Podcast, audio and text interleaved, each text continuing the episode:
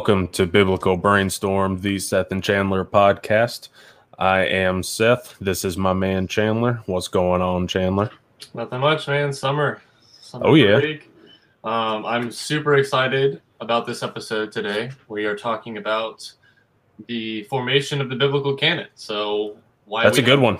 Yeah, the Bible as we have it today. Why do we have it? How do we have Yeah. it? Uh, And- should we have it the way it is? Yeah.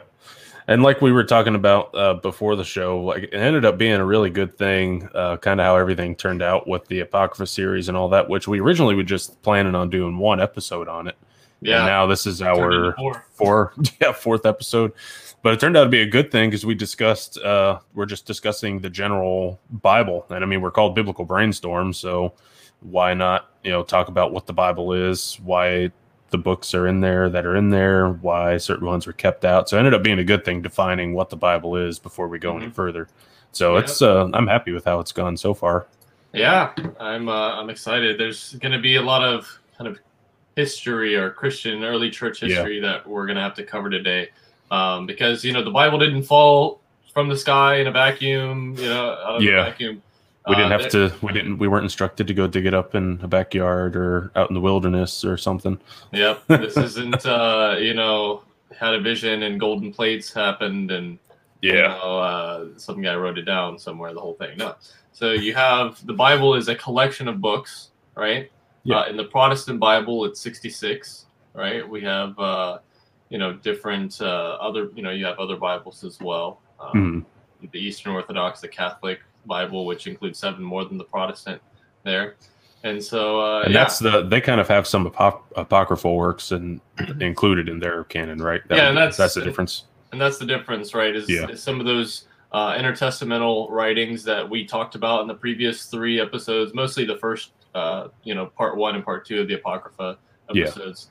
So if you guys Those haven't seen those, yeah, just go back and, and so some of the things we will reference are, are in those uh, previous three episodes we've had. So if you kind of like have a question, you could feel free to ask and also kind of Yeah. go back to those other episodes. But yeah, I'm super excited to, you know, now that we've covered, um, you know, the Old Testament, how, you know, the Old Testament kind of Mhm. came to be and, and with the Jews uh, and their canon and how that was kind of settled with the Pharisees and everything. And then you have other books like these historical books during the intertestamental period Right. um, with, you know, what we call the Apocrypha, which is included in the Catholic canon and all that. And Yeah. so we have, uh, you know, we, we've taken you guys through that a little bit, then into the New Testament. And last week we went through some Gnostics works, uh, and those were crazy. yeah, those were those were out there. yeah, we I mean, read. I'd learned- learned about some of the Gnostic stuff in my uh, New Testament survey classes and stuff at um, uh, when I was in college at Lee University, and it was you know I got the gist of it, but I guess either they didn't get that deep into it, or I just didn't realize how crazy they were. Especially with some of the stuff I got reading, it was like, man. I mean, you can see where they branched off and kind of went out in left field, but it's Mhm. still, it's there's Yeah. really any redeeming that. So if you guys didn't catch the last episode too, you can feel free to go Yeah. back there. We talked about you know the Gnostic kind of heresy and why that wasn't included as well. Um, We had some commentary on the secret book of John, as well as yeah, uh, the Gospel Book of Thomas, and all that. Yeah, all that stuff. So now that we've covered all that, so now we're getting into this kind of early church um, era, right? Because last week we also talked about first century Palestine and kind of the setup after Maccabees, and you have these Mhm. different sects of, of Judaism and people dealing with this Roman occupation. And so now you're getting into this, uh, you know, this explosion of Christianity that's again just taking over, you know, Yeah. a lot of the world here in the Roman Empire, turning the world upside down, basically.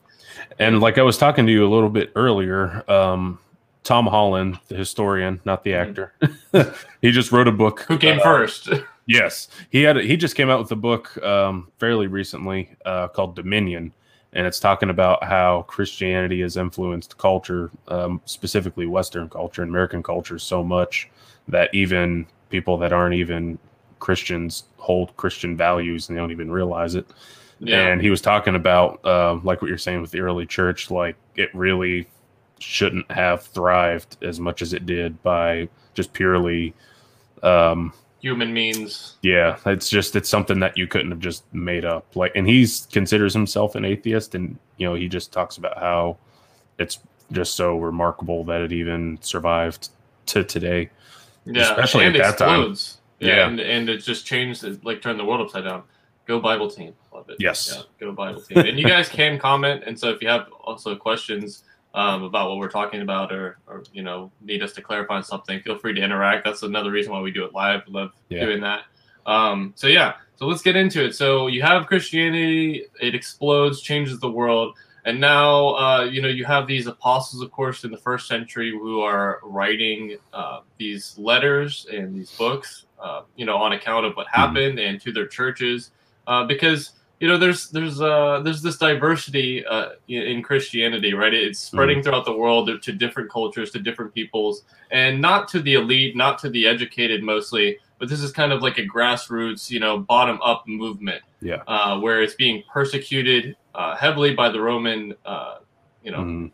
occupation, the Roman Empire, and so you're having these pockets of Christianity spur up from from the ground up, from the poor and the uneducated on mm. up, and slowly it starts gaining more and more traction throughout the the first century, the second century, into, into the third century, and then finally until we get to Constantine the Great, who is going to become a believer himself and change mm. the Roman Empire from a from one that was hostile or indifferent to Christianity to one that is accepting of Christianity. Mm-hmm. so this point on, now you're going to have this freedom uh, to to express, you know, and to write about Christianity like never before. And you're going to have these bishops and people that are going to, uh, you know, basically uh, try to try to form what is orthodoxy, right? And so this was in mm-hmm. debate even while they were being persecuted. But now that you are not being persecuted anymore, you have all this freedom to come together and to meet and not be thrown to the lions, right? Right. in the arenas, but to come together and agree upon theology, on what books are sacred scripture and yeah. not. And so, uh, before this, though, way before Constantine, we're going to talk about Marcion. Now, Marcion is an interesting character, right? He's, yeah. He's somebody who lived uh, about, you know, and again, some of these dates are more. Um, accurate than others because it's kind mm-hmm. of hard to verify, you know, historically some of these these dates. Um, some of these are just quick references mm-hmm. uh, in in old letters or archaeological evidence that we have. But um, basically, Marcion lived around 85 to 160 AD, so he's born in the first century, right? Yeah, and so he's he's a part of this kind of Gnostic movement Mm-hmm. Uh, overarching, again, he didn't call himself a Gnostic. Uh, no Gnostics really called themselves the Gnostic sect, but yeah. he carries with his theology a lot of the same ideas of separating himself from this uh, the God of the Old Testament, mm-hmm. and so he's a little different because he tries to come up with his own canon of Scripture, mm-hmm. which and he's one of the first to do so, if not the first to do so. Okay. And that's the hard part. I mean, with uh you know, you had the Old Testament canon that was pretty much solidified what by the time Jesus came, and it was pretty much it was what it was. You know, Josephus mentioned that it was pretty solid, you know, at that time, and um, so it was it pretty much it was what it was. But once once Jesus came, you know, the New Testament hadn't been written yet; it was being lived. so once you as far as yeah, so it was all they were still figuring this stuff out. So it was pretty, you know, chaotic there for a time trying to figure out, you know, who was right and who was wrong and you know, that's why a lot of it was kept to the apostles and the apostles apostles, you know. So it's like you were saying, it's a lot of the early church stuff was writings of the apostles and the disciples and mm-hmm. you know that kind of stuff. So it's you know when you get into you know we start talking about the Gnostics and all their or um, Marcion and all that, it gets uh, you know pretty crazy how some of it branched out the way it did. Yeah, I love how this comment arch heretic. Marcion. Yes, Marci- Marcion. Yeah, but you have to to think too. Um, if it wasn't for heresy, then Paul wouldn't have written a lot of his letters to the churches correcting them. And yeah, it's if, really interesting how that works. and if it if it wasn't for heresy, um, you know, after that, then it wouldn't have really forced the church to even come up with and preserve the canon the way it is. Yeah. Um, and so, because of Marcion's canon and because of his kind of push to in, in this his way of Christian, this type of Gnostic belief system of Christianity, mm-hmm. um, it's going to force the church to rise up and condemn him. Um, and so the the interesting part of the Marcion canon is that uh, it's it's only eleven books. It's a very short canon, Mm-hmm. right? And so it's uh, includes you know just one gospel, which is the Gospel of Luke, ironically enough. Which Okay. it's funny that he didn't include Acts because Acts was also uh, written by Luke. So Yeah. it's like he just didn't want his second half, I guess. Yeah. But you got yeah, Luke is interesting. and the 10 uh not all of the pauline letters just 10 of the pauline epistles right Okay. And so the, i guess the ones that disagreed with this theology you had to just get rid of those Just um, ignore those. and the gospel of luke that he preserved in this canon actually is incomplete he cut Really? certain parts out of the gospel of luke that i guess he didn't like either Man. so, so you basically have a shorter version of the Gospel of Luke plus ten of Pauline, you know, the Pauline epistles, mostly that of course talk about love. One, you know, you got Galatians and you got you know Mhm. some of these ones that are just very very lovey-dovey, God of love type deal, yeah. right? And so it's interesting because today we start to we even see some of that Marcionic heresy where the, they people in true. Marcion would say this that the God of the Old Testament, no, that's the evil God, right? And that the true God is is this God of love, right? Which Yeah. is you know in his little canon of Scripture. Um, That's which- very interesting. That uh, it's a very interesting observation. That is, you kind of got a point there. yeah, and so they kind of reject the Old Testament. They kind of reject, you know, any any books of the New Testament that uh, put, you know, talk about God's wrath or or God's, you know, um, any anything that paints Him in a light that doesn't really conform to Yeah. what somebody like Marcion at the time would have viewed God. Uh, Yeah. and so, you know, not the true spiritual, and also even though most Gnostics, you know, if you could even say that, mostly had this you know anthropology of like okay the spirit is good the flesh is evil marcion was Yeah. a little less in that camp per se but Okay. his his dichotomy was more of the god of wrath versus the god of love right Gotcha. and so but he's he's still kind of painted that old testament the old testament god is you know kind of that demiurge that kind of gnostic Yeah.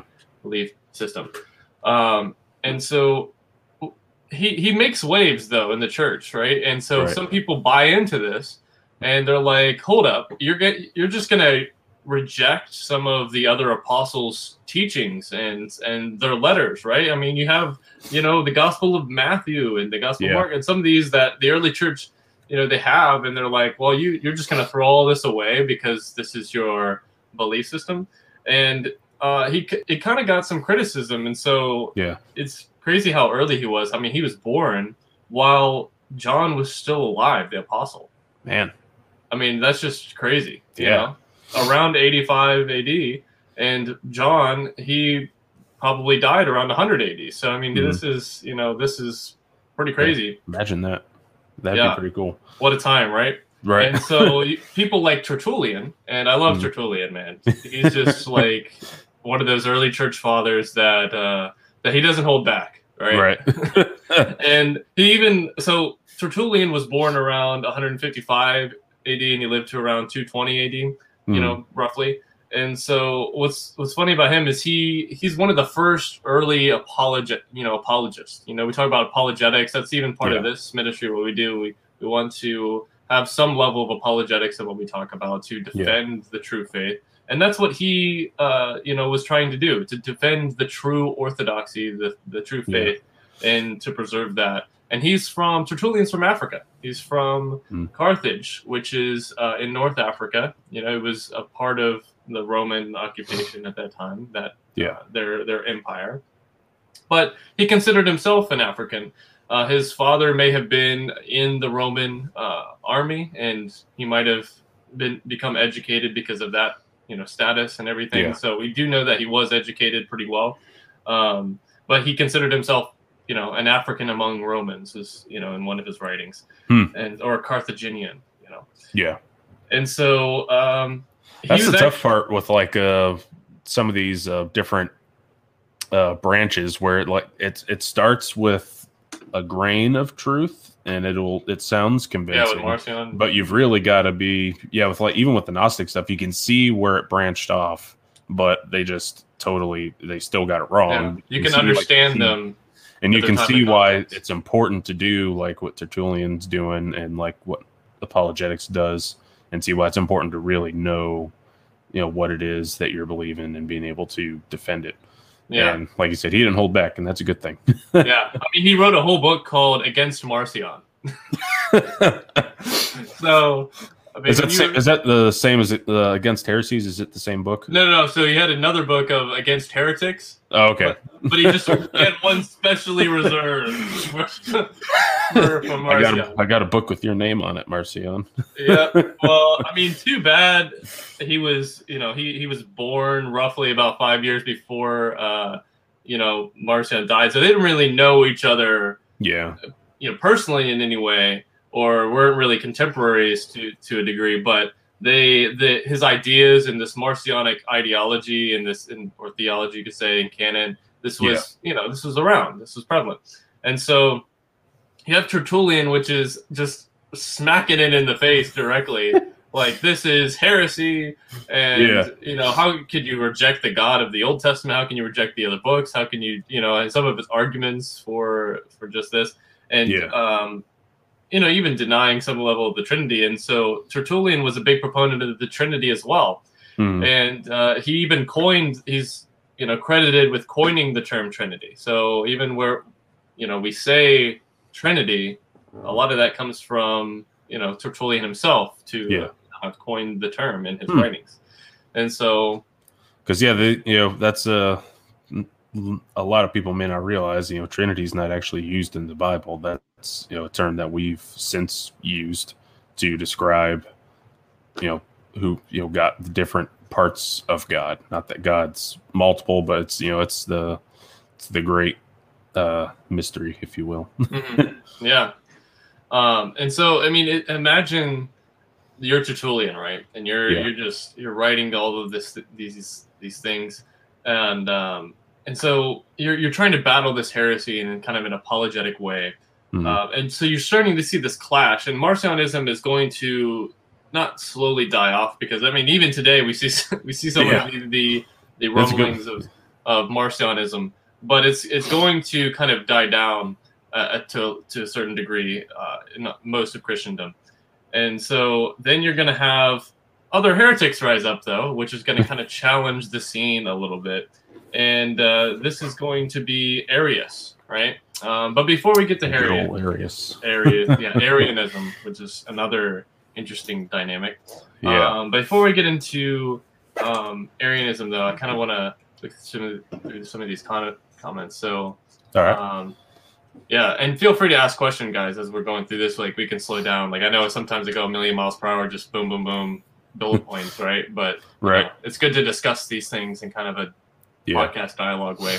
Um, so let's see. Even the idea of canon was probably his with Marcion. Yeah, I mean because and you even say here the New Testament scripture was too organic to define uh, canon, and so or at least organically transmitted. And so there's some truth to that where like there was this oral transmission of mm-hmm. of true uh, of, of the faith, right? Of, of the true faith. But there's also some written component where you know Paul is writing his letters to you know his churches and of course this uh, mm. the hmm. gospels themselves and the acts of the apostles to where there is they they there was this growing need to write these things down right and to preserve um, the true faith in written form but yeah. it, it's you know it's also you're talking about an oral culture mm-hmm. um, where you have most people are illiterate um, and so even with, with the book of revelation it says you know blessed is the one who reads these words out loud and so yeah. you're talking about you know a church setting where you're you know you're supposed to read the scriptures you're supposed to transmit the scriptures uh, orally you know and and uh, yeah. even in the old testament it's like you know write it on the doorpost and write it on the you know and it's like uh, you know repeat yeah. them and you have these kind of this oral transmission mm-hmm. uh, and remembrance and even we see that with the creedal statements which we're going to get to with trying to maintain orthodoxy through through creeds because yeah. you know it's it's easily rememberable you know you know remembered um, and so this is going to kind of uh, keep orthodoxy together or, or keep, you know, even the, the layperson equipped to uh, yeah fight against heresy that they hear. All right. Yeah. Because that's important, like what you were saying, like uh, um, the blessed are those who read it aloud. Like it's important to um, make sure. I mean, we're not illiterate now, but it's important to make sure some that uh, some well, countries yeah. are. Now, America, we're blessed though in the West. Yeah, but it's important to make sure that you know people not just now hear the scriptures in general, but making sure that we teach it and transmit it properly. Those that have the ability to do it. Mm-hmm. I mean, like we've said before, we're not experts, but we do the best we can, and uh, you know, it's important to keep those you know, and and that time it was creeds and whatnot. Now we you know go over you know this kind of stuff, Bible study, going over history. So it's uh, yeah, it was very interesting time for sure. I, I bet you know back in those days in the first you know few centuries, trying to figure out what the heck they were going to do. yeah, I was gonna say shout out to Jason. You're awesome up, too, man. man.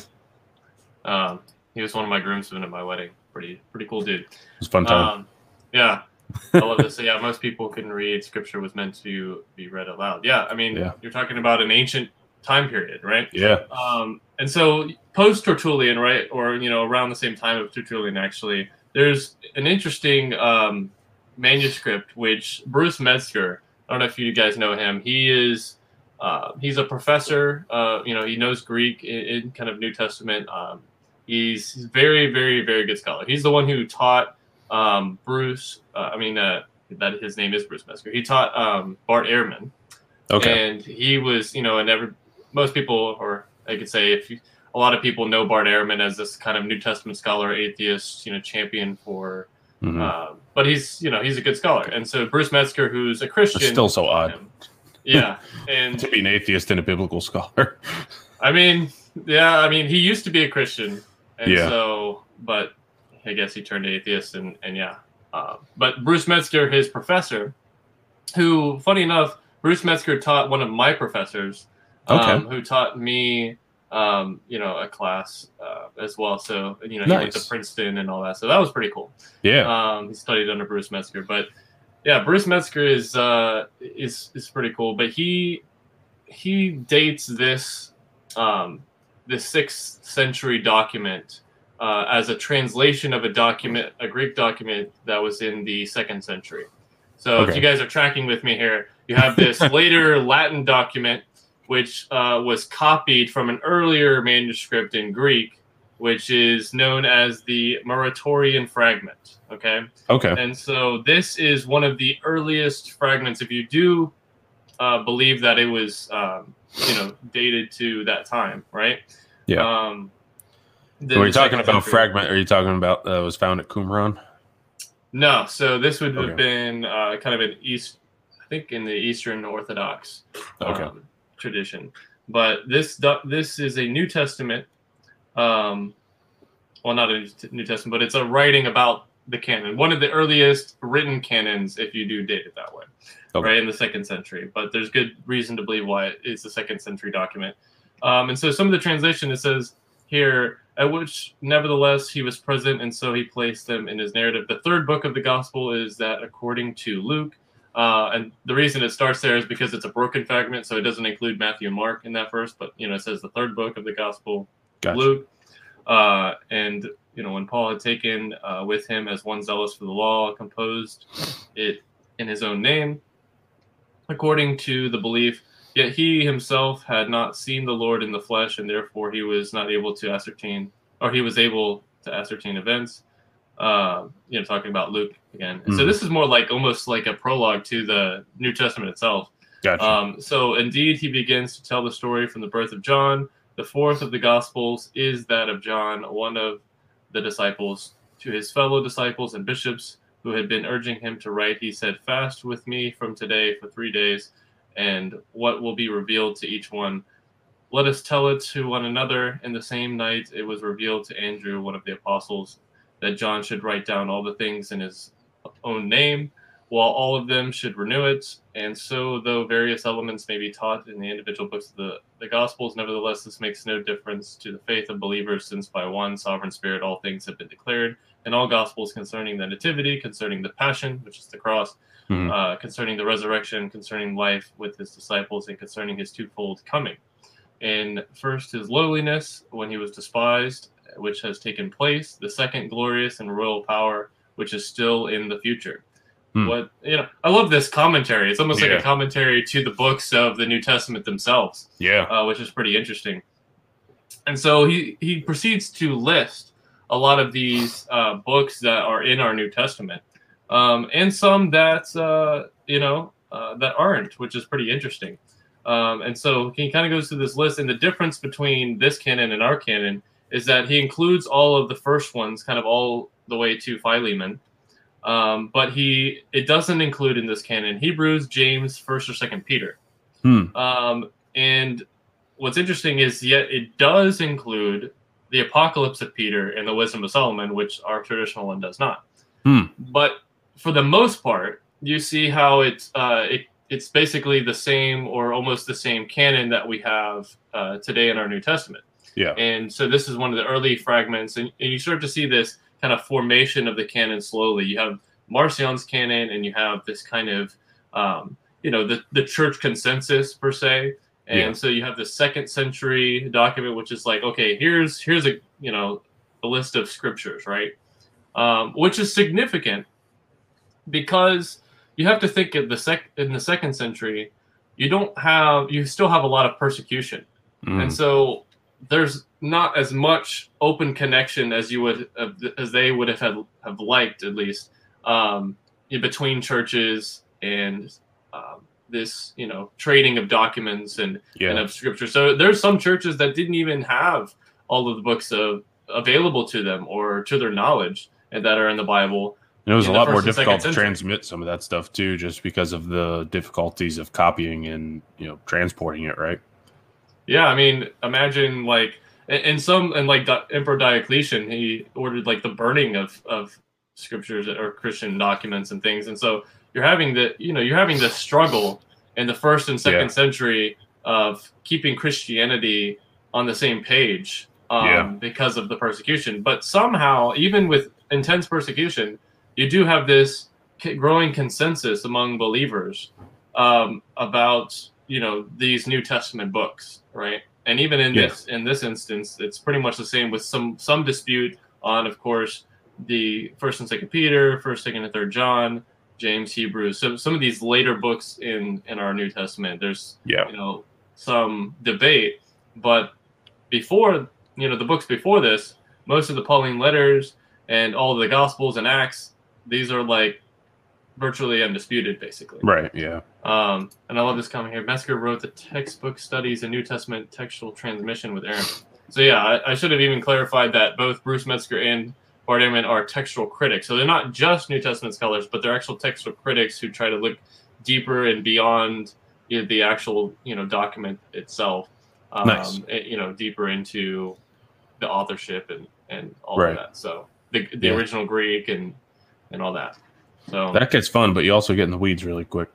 yeah, I mean, imagine uh, that field takes a lot of patience. Oh yeah, and a lot of um, especially when it comes to figuring out the context of the um, just kind of the worldview and the world it was written in and the culture. And the language. Learning Greek, man, that's that's its own challenge yeah. itself. I mean, I I'm learning slowly learning Hebrew this year, and I'm trying to learn other languages, you know, slowly mm. as well, like Spanish and German and Arabic. But you know, these even these things are kind of hard for me. But yeah, I can't Greek. When I look at that, I'm just like, I'm not even going to try for at least a while because yeah. Greek is just you know, you ever heard the saying "It's Greek to me"? It's oh, like, oh yeah, there's a reason. there's a reason.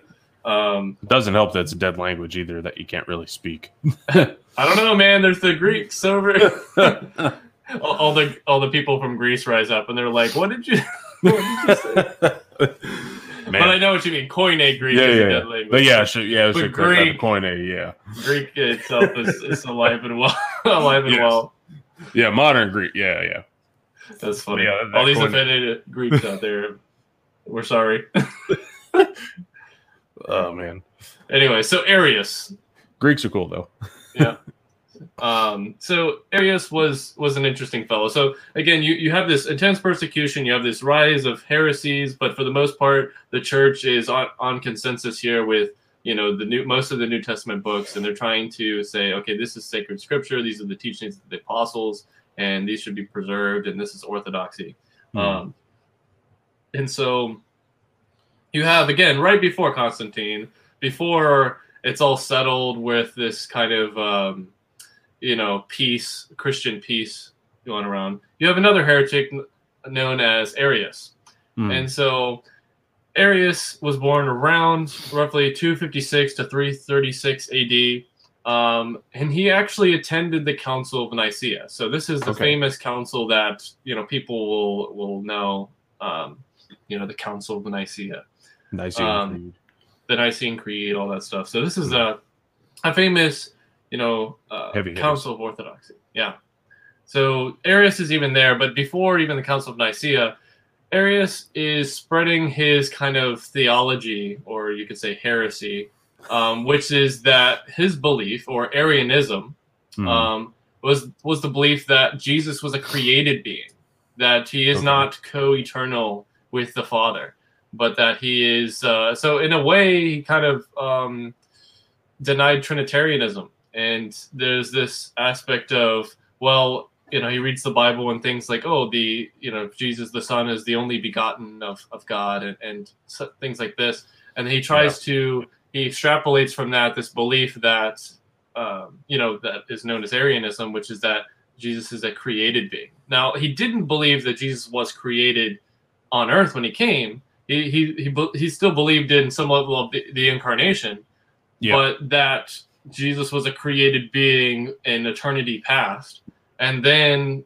you know, but less than the Father. And so th- there's this problem here where you have God the Father, and then you have the Son, which is less than the Father, and as a created being, and that's who comes down to save us through use the cross. Hmm. And of course, there's some backlash to this because yeah, okay, yeah. if how could he actually save if he's not yeah. God? You know, if if he's just a created being, how much could he really atone for sins and all that? And um, now, is there any connection with Arius and like the um, the Arianism or Arian deal that was believed by the Nazis in the 30s?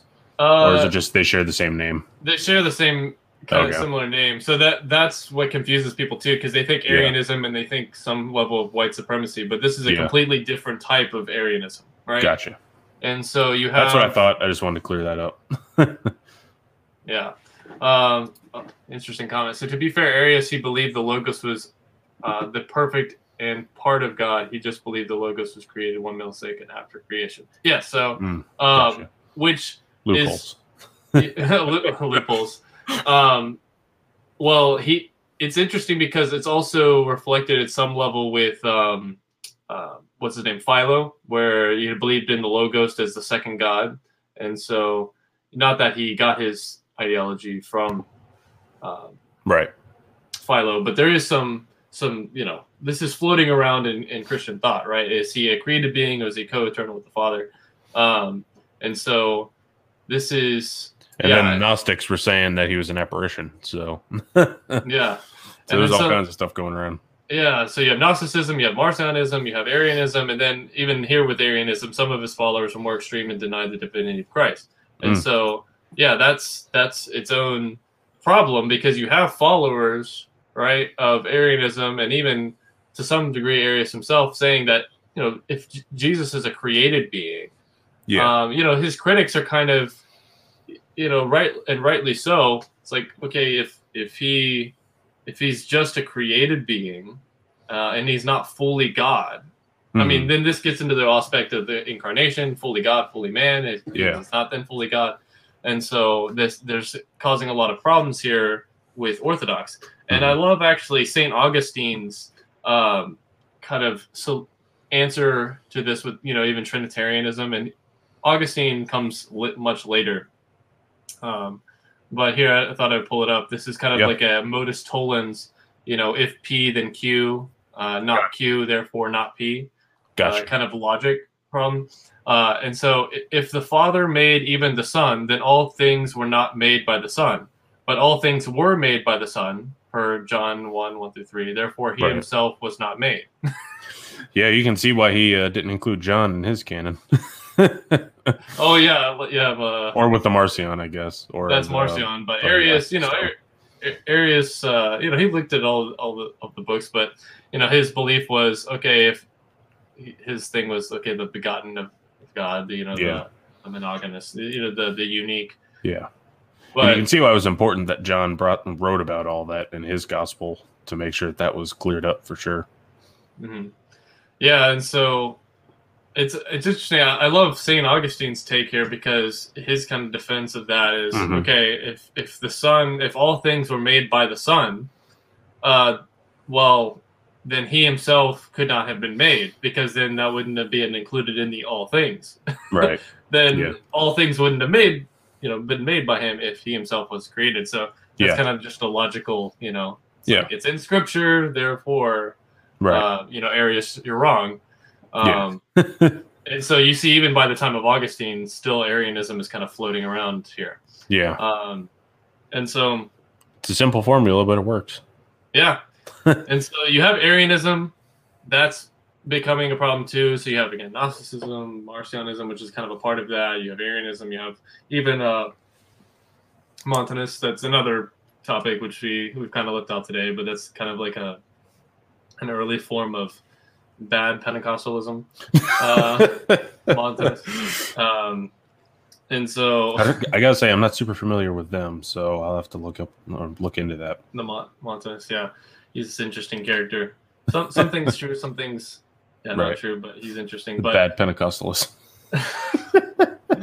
um, well, with yeah, prophecy and the continuation of yeah, like that, that's its that's its own thing. Yeah. but anyways, podcast you, for another day. yeah, so you have Arianism, which is again setting up this need for a council, right? This first council of Nicaea, which is going to come together, mm-hmm. and um, and so Oh, actually, I'm actually about to bring up Saint uh, Athanasius. So this is pretty good. Is a slam is the slam dunk against Arius. His work on the incarnation. Yeah, I love that. Um, at, yeah, Athanasius, also from Africa, is Athanasius, and so mm-hmm. there's a lot of good early church bishops that were from North Africa. Yeah, I mean, it's you know they're carrying the torch of orthodoxy. Come on, yeah. Europeans, you know they they beat you to it. Or even Eastern, like Middle Eastern, you know, yeah. folks that are even near Israel, but they were yeah. all probably more into the Judaizers and the you know the whole Jewish roots thing. Yeah, I mean, it's like you have all these heretics from Europe, and then it's like it takes you know it takes the North Africans of of Augustine and uh, Tertullian yeah. and Athanasius to really set them straight, right? Yeah. Um, what, what's interesting is you have this Council of Nicaea, which is going to convene in uh, 325, right? And so Constantine the Great finally becomes emperor. He's bringing the uh, the church, you know, the leaders together, the bishops, and he's like, "All right, settle this thing, right? There's this controversy within Christendom. Uh, you know, let's be united. Let's come to this this conclusion here." And so, what's funny is there's a lot of a lot of skeptics will point to this in the Council of Nicaea as, oh, see, it's because of Constantine that we have the canon of Scripture, uh, which is funny because the canon of Scripture wasn't really wasn't formed at the Council of Nicaea. Yeah. It was in later councils. So again, Constantine didn't have anything to do with the formation of the Bible. Yeah. But even though this is an idea perpetuated by uh, Dan Brown's Da Vinci Code and other, you know, popular literature. Yeah. So Constantine didn't come up with the Bible, um, but also Constantine was sympathetic to Arianism and Arius. Really? And so you have what's interesting because you have this controversy in Christendom between Arianism and Orthodox Christianity. And so the majority are condemning Arius, and they even condemn Arius at the Council of Nicaea, right? They say that Arianism is false, it's a heresy. And Constantine even slightly felt sorry for Arius because you know they condemned him basically to his face, and he was yeah. sort of sympathetic to Arius or Arianism to a degree. And so that's another, you know, sticking point to say, okay, Constantine clearly didn't have anything to do with the formation yeah. of even, uh, you know, what orthodoxy is, because it's like he didn't pick and choose Christianity. He all he did was con- make them convene and bring them together to settle on orthodoxy. Yeah. Uh, so the Nicene Creed was not something forced by Constantine as okay, this is what it needs to say, all of that. Um, he brought them the church together so that they can come to this conclusion themselves, right? And so this is like you know two to three hundred people from all around uh, Christendom come convene here and try to settle this this dispute of orthodoxy. Hmm. And so we're still not quite at the canon yet because they didn't deal with the canon per se at the Council of Nicaea, but uh, they did come up with the Nicene Creed, uh, which is pretty interesting. Um, I love the Nicene Creed.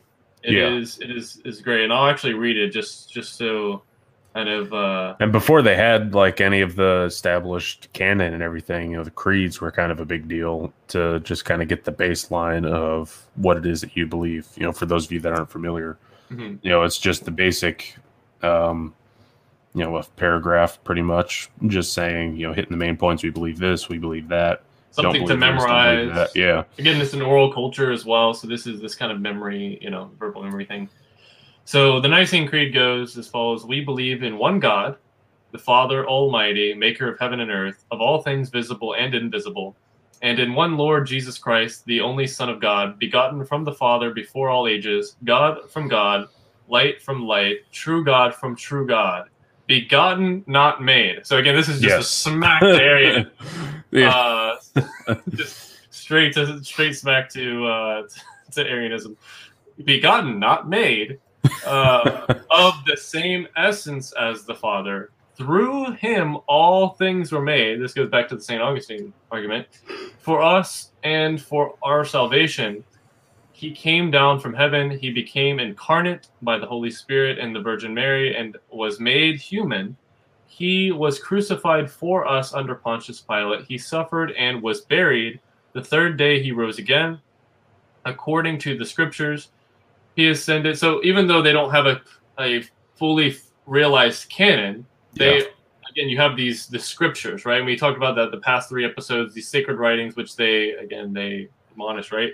Mhm. So you have the the according to the scriptures. This is what this says. He ascended to heaven and is seated at the right hand of the Father. He will come again with glory to judge the living and the dead. His kingdom will never end. And we believe in the Holy Spirit, the Lord, the giver of life. He proceeds from the Father and the Son, and with the Father and the Son is worshipped uh, and glorified. He spoke through the prophets. We believe in one holy Catholic and apostolic apostolic church. We affirm one baptism for the forgiveness of sins. We look forward to the resurrection of the dead and to life in the world to come. Amen. And the word Catholic there just meaning kind of universal, like the universal, the whole totality of the church. Uh, because before that time, that's before the Protestant Reformation, Reformation that split things. That's Right. before the Great Schism between the Eastern Orthodox and Catholic Church. So at this time, this you just kind of have one, full, you know, fully universal Mm. church. Um, and this is, you know, where everybody's coming together and they're saying, okay, this is the, um, you know, this is true orthodoxy. This is what we believe, as was mentioned in the scriptures, as was passed down from the apostles themselves and Yeah. the teachings of Jesus. And so this is what we're preserving in this kind of creedal form, uh, you know, which again is combating the heresies of the day. This is combating Gnosticism. This is Yeah. combating uh, Arianism. And, and looking at the specific points here was made human. This whole idea of the incarnation. Again, this Yeah. is smacked into to the face against Gnostics who believe this kind of apparition, like I said, this this appearance. Right. But you know, to to come in the flesh, this is you know, mm, yeah. That's, You can see what they were battling with what they chose to emphasize.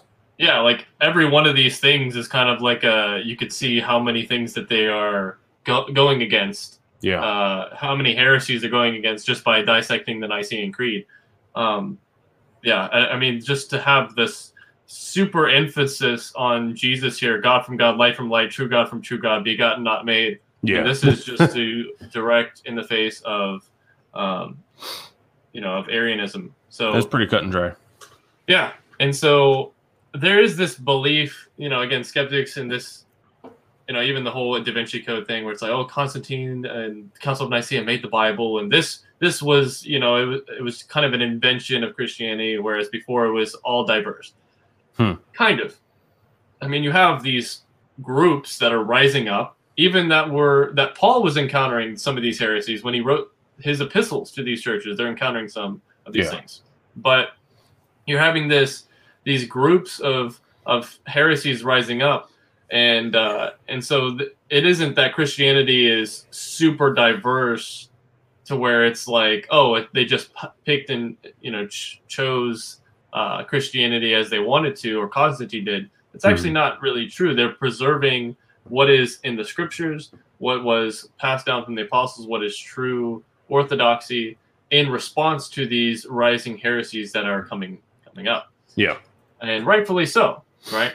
Yeah, and so um, I'm going to look through some of these. Uh, yeah, it's exactly why the Council of Nicaea had to be called. It's to resolve heresy. That that's the point. It's like you have all these heretical groups going, mm-hmm. uh, and this was a good observation. I forgot to include that he was from uh, Constantine, but okay, yeah, or you know, Bishop or Constantinople.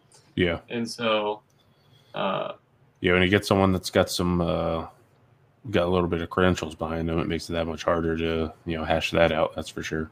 Yeah, and so uh, yeah, yeah exactly. Restating what we, yeah we said too. The creed is defined as to correct some heresy or another. I mean that's the point of of what what a creed. Yeah. This the Nicene Creed too. And, and every denomination kind of has a creed, so to speak. So I mean, we still use them. It's just um, that goes through you know their doctrine, what they believe, that kind of thing.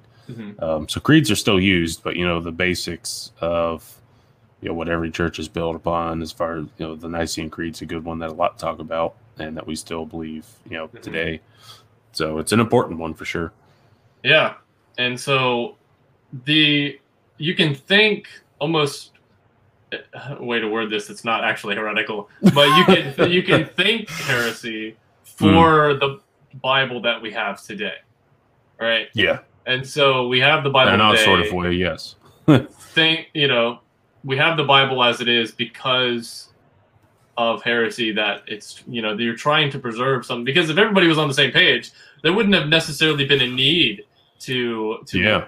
preserve and, and really define the canon in such a way and what is orthodoxy and what is heresy if it wasn't for the this kind of push of heresy in the church yeah um, I mean, you see it in the earliest writings too with Paul, and like I said, Jude of like Jude when we went through our Jude series of you know certain people are um, creeping into the of the fold, yeah. the, the faith, and uh, who long ago were designated for this condemnation, ungodly people who pervert the grace of our God into sensuality and deny our only Master and Lord Jesus Christ.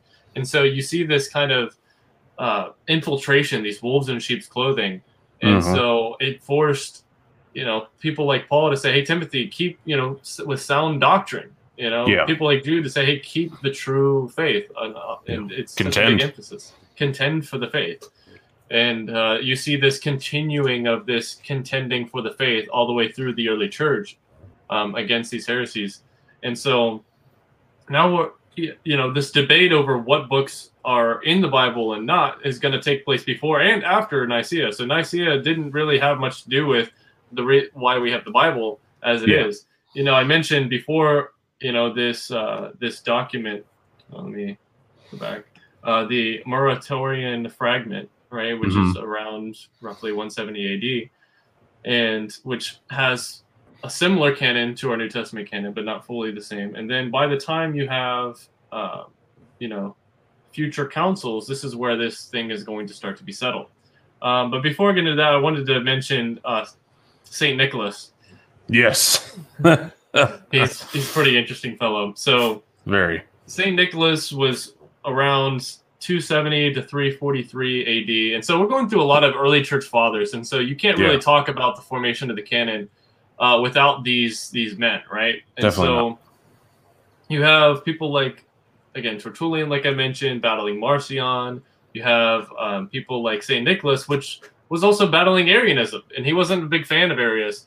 Um, yeah. And and there is a, a story, uh, even though it comes from a thousand years later, so the actual historical merit of this of this story is is pretty low, but there is a argument to be made um, that since it includes very embarrassing details that right. uh, that it could be authentic because why would you paint a saint in a negative light and he goes to jail and all that stuff? Right. For punching or slapping. I love this. The slap. The slap. Yes. That's, that's what we should call it from now on. The slap. Yeah, the slap. so there is a story that Saint Nicholas, where we get Saint you know Santa Claus. So if yeah. you guys are confused of like, wait, we're talking about Santa Claus and Christmas. Uh, Santa like, Claus actually helped uh, straighten out early Christianity. yeah, I, I, just I actually love that picture because it's like we celebrate every Christmas, right? And we, we talk yeah. about oh Saint Nick, Saint Nicholas, and it's like we don't know where he actually comes from. Like he, yeah, like most people don't at least. Right. And yeah. he was actually a bishop, um, I believe from Turkey and that's why he started you know leaving presents for people was because you know he was a christian he was a bishop and he was you know doing charity work so yeah like he there's a story about saint nicholas uh, seeing these three daughters uh, of this man who didn't have a um, a bride's price or not a bride's price but a, a dowry or whatever you call it and so they were going to you know have them sold self sold into prostitution yeah um, and so Saint Nick kind of got wind of this, and so he put gold coins into you know their their sacks, or I think it was either sacks or actual. Well, they actually, socks. yeah, they had actual stockings that were hanging by the fireplace to, to dry. Just dry them. Yeah, it was just a practical thing. Yeah, and he just kind of snuck in and left them there, and the tradition, of course, you know, grew from there. But yeah, it's very interesting how where all this stuff comes from. Yeah, and so these traditions, even we have for Christmas, come from a lot of the life of Saint Nicholas himself. But yeah. Saint Nicholas was now. What's interesting is there's some debate whether he was actually at uh, the Council of, of Nicaea or not, because there's some early accounts that say he was there and include him in the list, but some of the shorter lists uh, in those first few centuries don't include his name on there, which is funny hmm. because yeah. even Athanasius, because both Saint Nick and Athanasius were big proponents of the Trinity, and you think Athanasius would have included his name as being part of the council, but he didn't. But other ones, yeah. other uh, you know accounts say he was there at right. you know near the time as well. So it's like, was he there? Was he not? Most likely he was. Maybe he was um, just late. Um, and they didn't oh, write his name down. Or maybe because of this story, uh, they this you know they took out blurred out his name because they're like, uh, we don't, this is going to be a bad reputation if he's right, right. the guy who slapped Arius. I don't know. Um, it's always good to speculate these kind of historical events. But supposedly Saint Nicholas being with a grain of salt, you know. Yeah, supposedly Saint Nicholas being against uh, Arianism and the heresy there with that, um, and being a big proponent of the Trinity, goes and slaps, and some accounts say punch Arius right in the face uh, at the Council of Nicaea. Which, yeah. Uh, Is that which, council meeting just randomly beats a dude up? I, I kind of love that. I really hope it's true. yeah, that's one of the stories you want it to be true, but I want it to be true, but, but, who knows? Um, but that would be pretty awesome. Just oh, like yeah. you know, nobody likes you know the the beating of a, of another person, which is un, you know it's unchristian. But right. um, but you just think of the division and the heresy that Arius kind of had, you know influenced the church. Yeah, and what the Council of Nicaea is convening to really tackle this issue. And then somebody like who's just so passionate for orthodoxy and the true you know trinity and everything and goes up and just slaps and punches right in the face.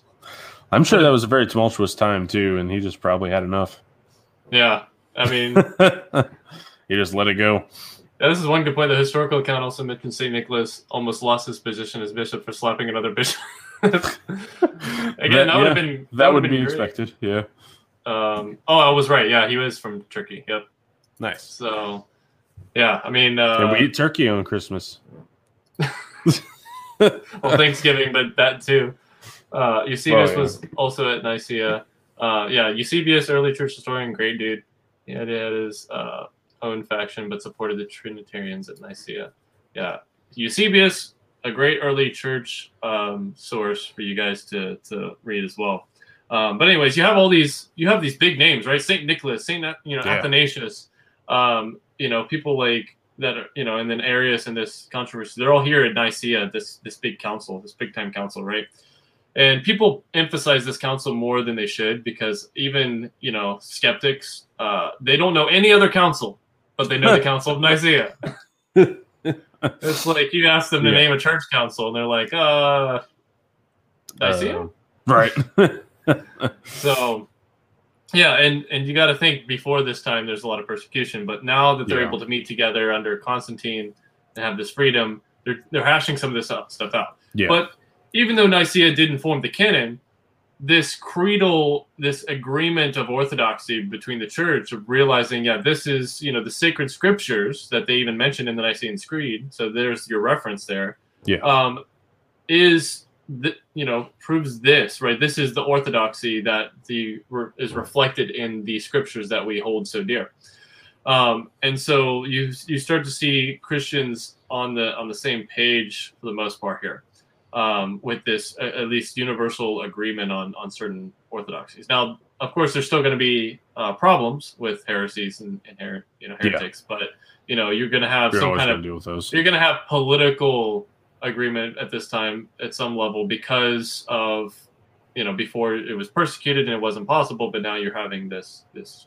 uh, coming together of of uh, these bishops and these right. church leaders.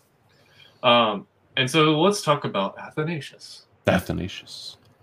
And so Council of Nicaea happens, it's said and done, boom, you have this creed, and you're having this kind of push towards this is the, um, you know, the orthodoxy of the land, yeah. per se.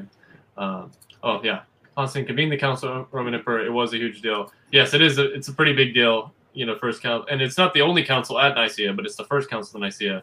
But it is, it's definitely, um, and the point here too, purging the her- early heretics was essential for the consolidation of the church. And so, exactly. I mean, that's yeah. why they convene. They're trying to get the creed together, trying to get uh, orthodoxy. What does the church believe? And so, one of these big proponents who was at the council was Athanasius himself, who was a big mm-hmm. proponent of the Trinity. Again, he would have been in agreement with Tertullian here years before. Um, again, Athanasius was born around 293 AD and he lived to around 373 AD. Okay. So he's a little more later than some of the other people that we've discussed before. Yeah. Um, but he's, you know, he's he's on the scene. He's agreeing with the Trinity, and he was actually persecuted a kind of a lot, um, which is pretty pretty crazy. Um, are you still there? Kind of lost you for a little bit. There, we're back. Oh, okay. I think it like glitched yeah, out. Yeah, just totally blacked out, both of us. oh, okay. Well, well, now we're back. I got nothing on that one. so I know I've I've got some uh, pretty nasty looking storm clouds rolling through, so it could be me. Uh, oh, okay. with some signal, so I apologize for that, everybody. well, let's uh, let's pray the storms away. Yes. I, we uh, I need better internet as well, so yeah, I'm dealing with campus Wi-Fi. But yeah, so Athanasius, great dude. He he actually kind of suffered a lot of uh, criticism, persecution, and I love the way mm-hmm. this puts. You know, so uh, they some of his enemies called him Black Dwarf, which uh, that's interesting be, because of his skin color being an African, and oh. because and because he was short. So, which is kind of uh, I would that's say pretty... kind of racist as well. Yeah, a little bit. um, but you have one of these, uh, you know, these champions of early faith. You know, again, it's again, it's these out these North African Christians that are really defending Orthodoxy. Yeah. You know, saying like Saint Augustine and Tertullian, but you have this guy who is quite literally this this short, you know, bishop guy from Alexandria, Egypt. Yeah. Um, and he's he's defending orthodoxy, and so you know, it puts it here because this was the, the tag that his enemies gave him called Black Dwarf because uh, of his short and his dark skinned Egyptian uh, heritage, and um, you know he had plenty of enemies. Yeah, and so That's he rough. actually was exiled about five times uh, from by four Roman emperors. Wow. So that's a, that's a resume. yeah, I mean, imagine this guy. Yeah. You know, you're you're dealing with this all the while writing some of the amazing writings that he he wrote.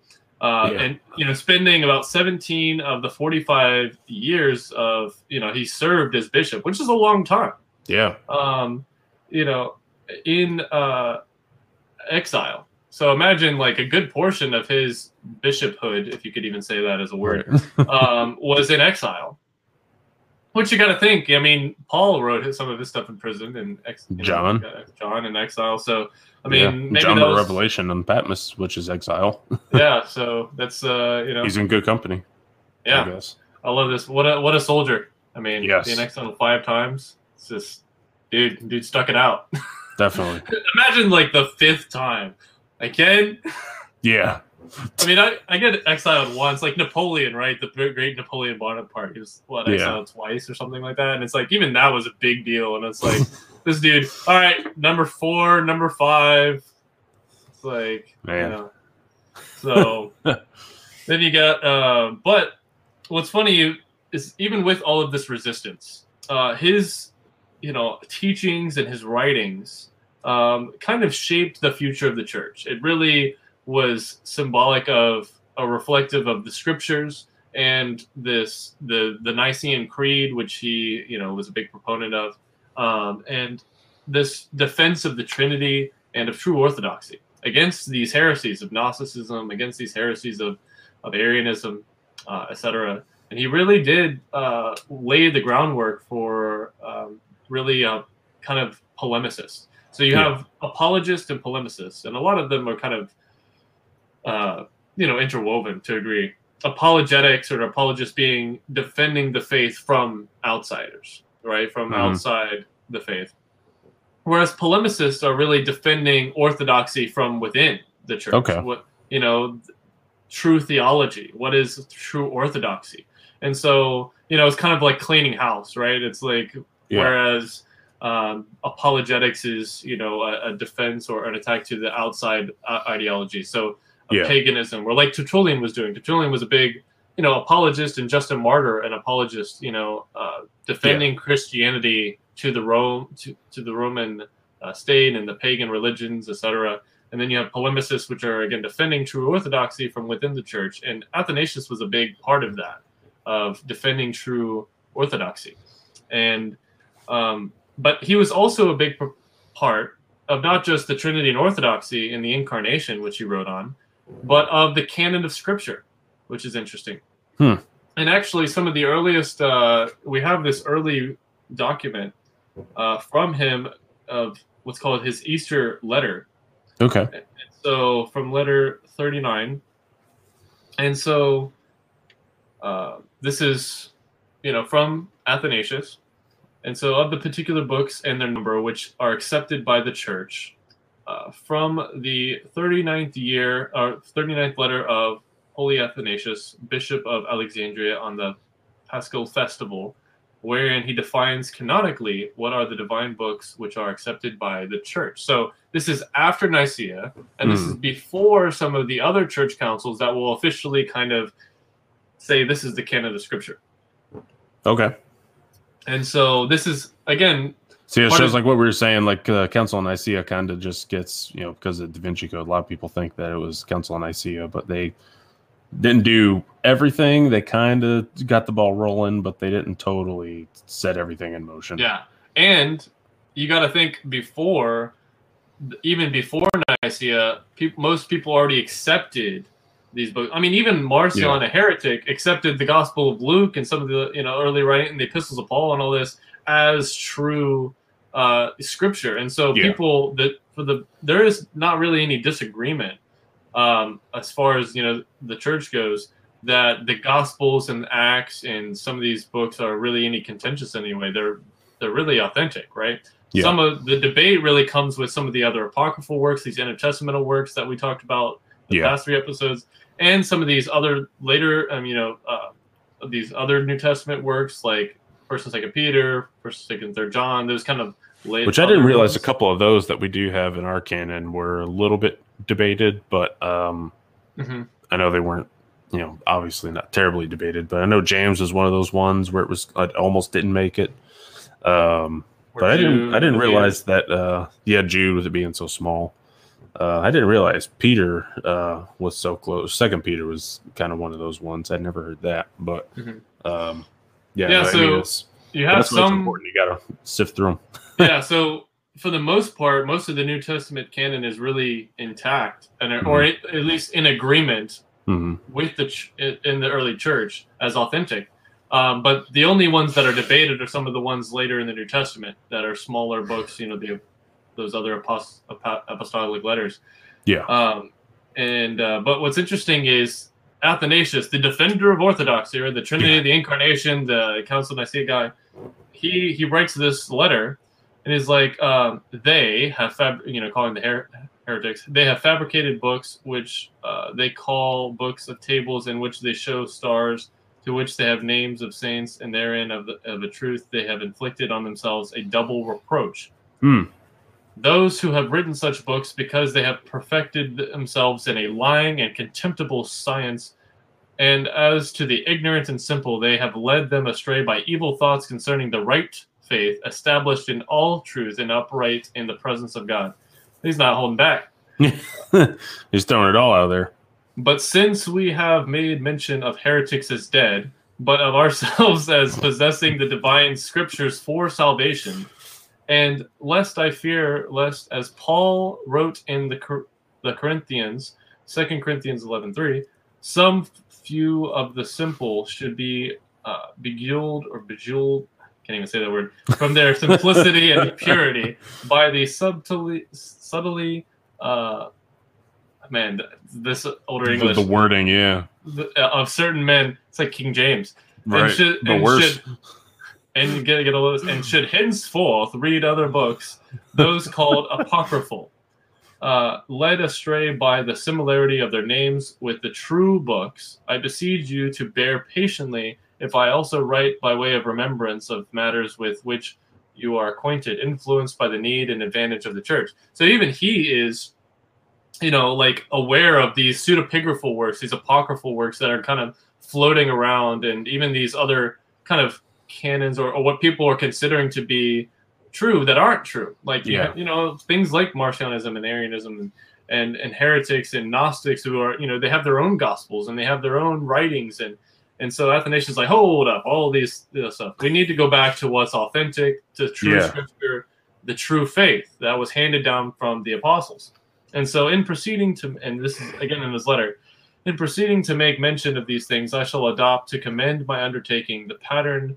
of Luke the evangelist, saying on my own accounts, For as much as some have taken in hand, in Luke 1 1, to reduce into order for themselves the books uh, termed apocryphal, and to mix them up with the diverse, divinely inspired scripture, concerning which we have been fully persuaded, as they who from the beginning were eyewitnesses and ministers of the word, delivered to the fathers it seemed good to me also, having been urged thereto by true brethren, and having learned from the beginning to set you set before you the books included in the canon, Hmm. and and handed down and accredited as divine, to the end that anyone who has fallen into error may condemn those who have led him astray, and Hmm. that he who has continued steadfast in purity may again rejoice, having these things brought to his remembrance. So again, this goes back to the whole idea of the canon being the measuring rod to which all thing all all other things are to be measured against. As you know, this is the true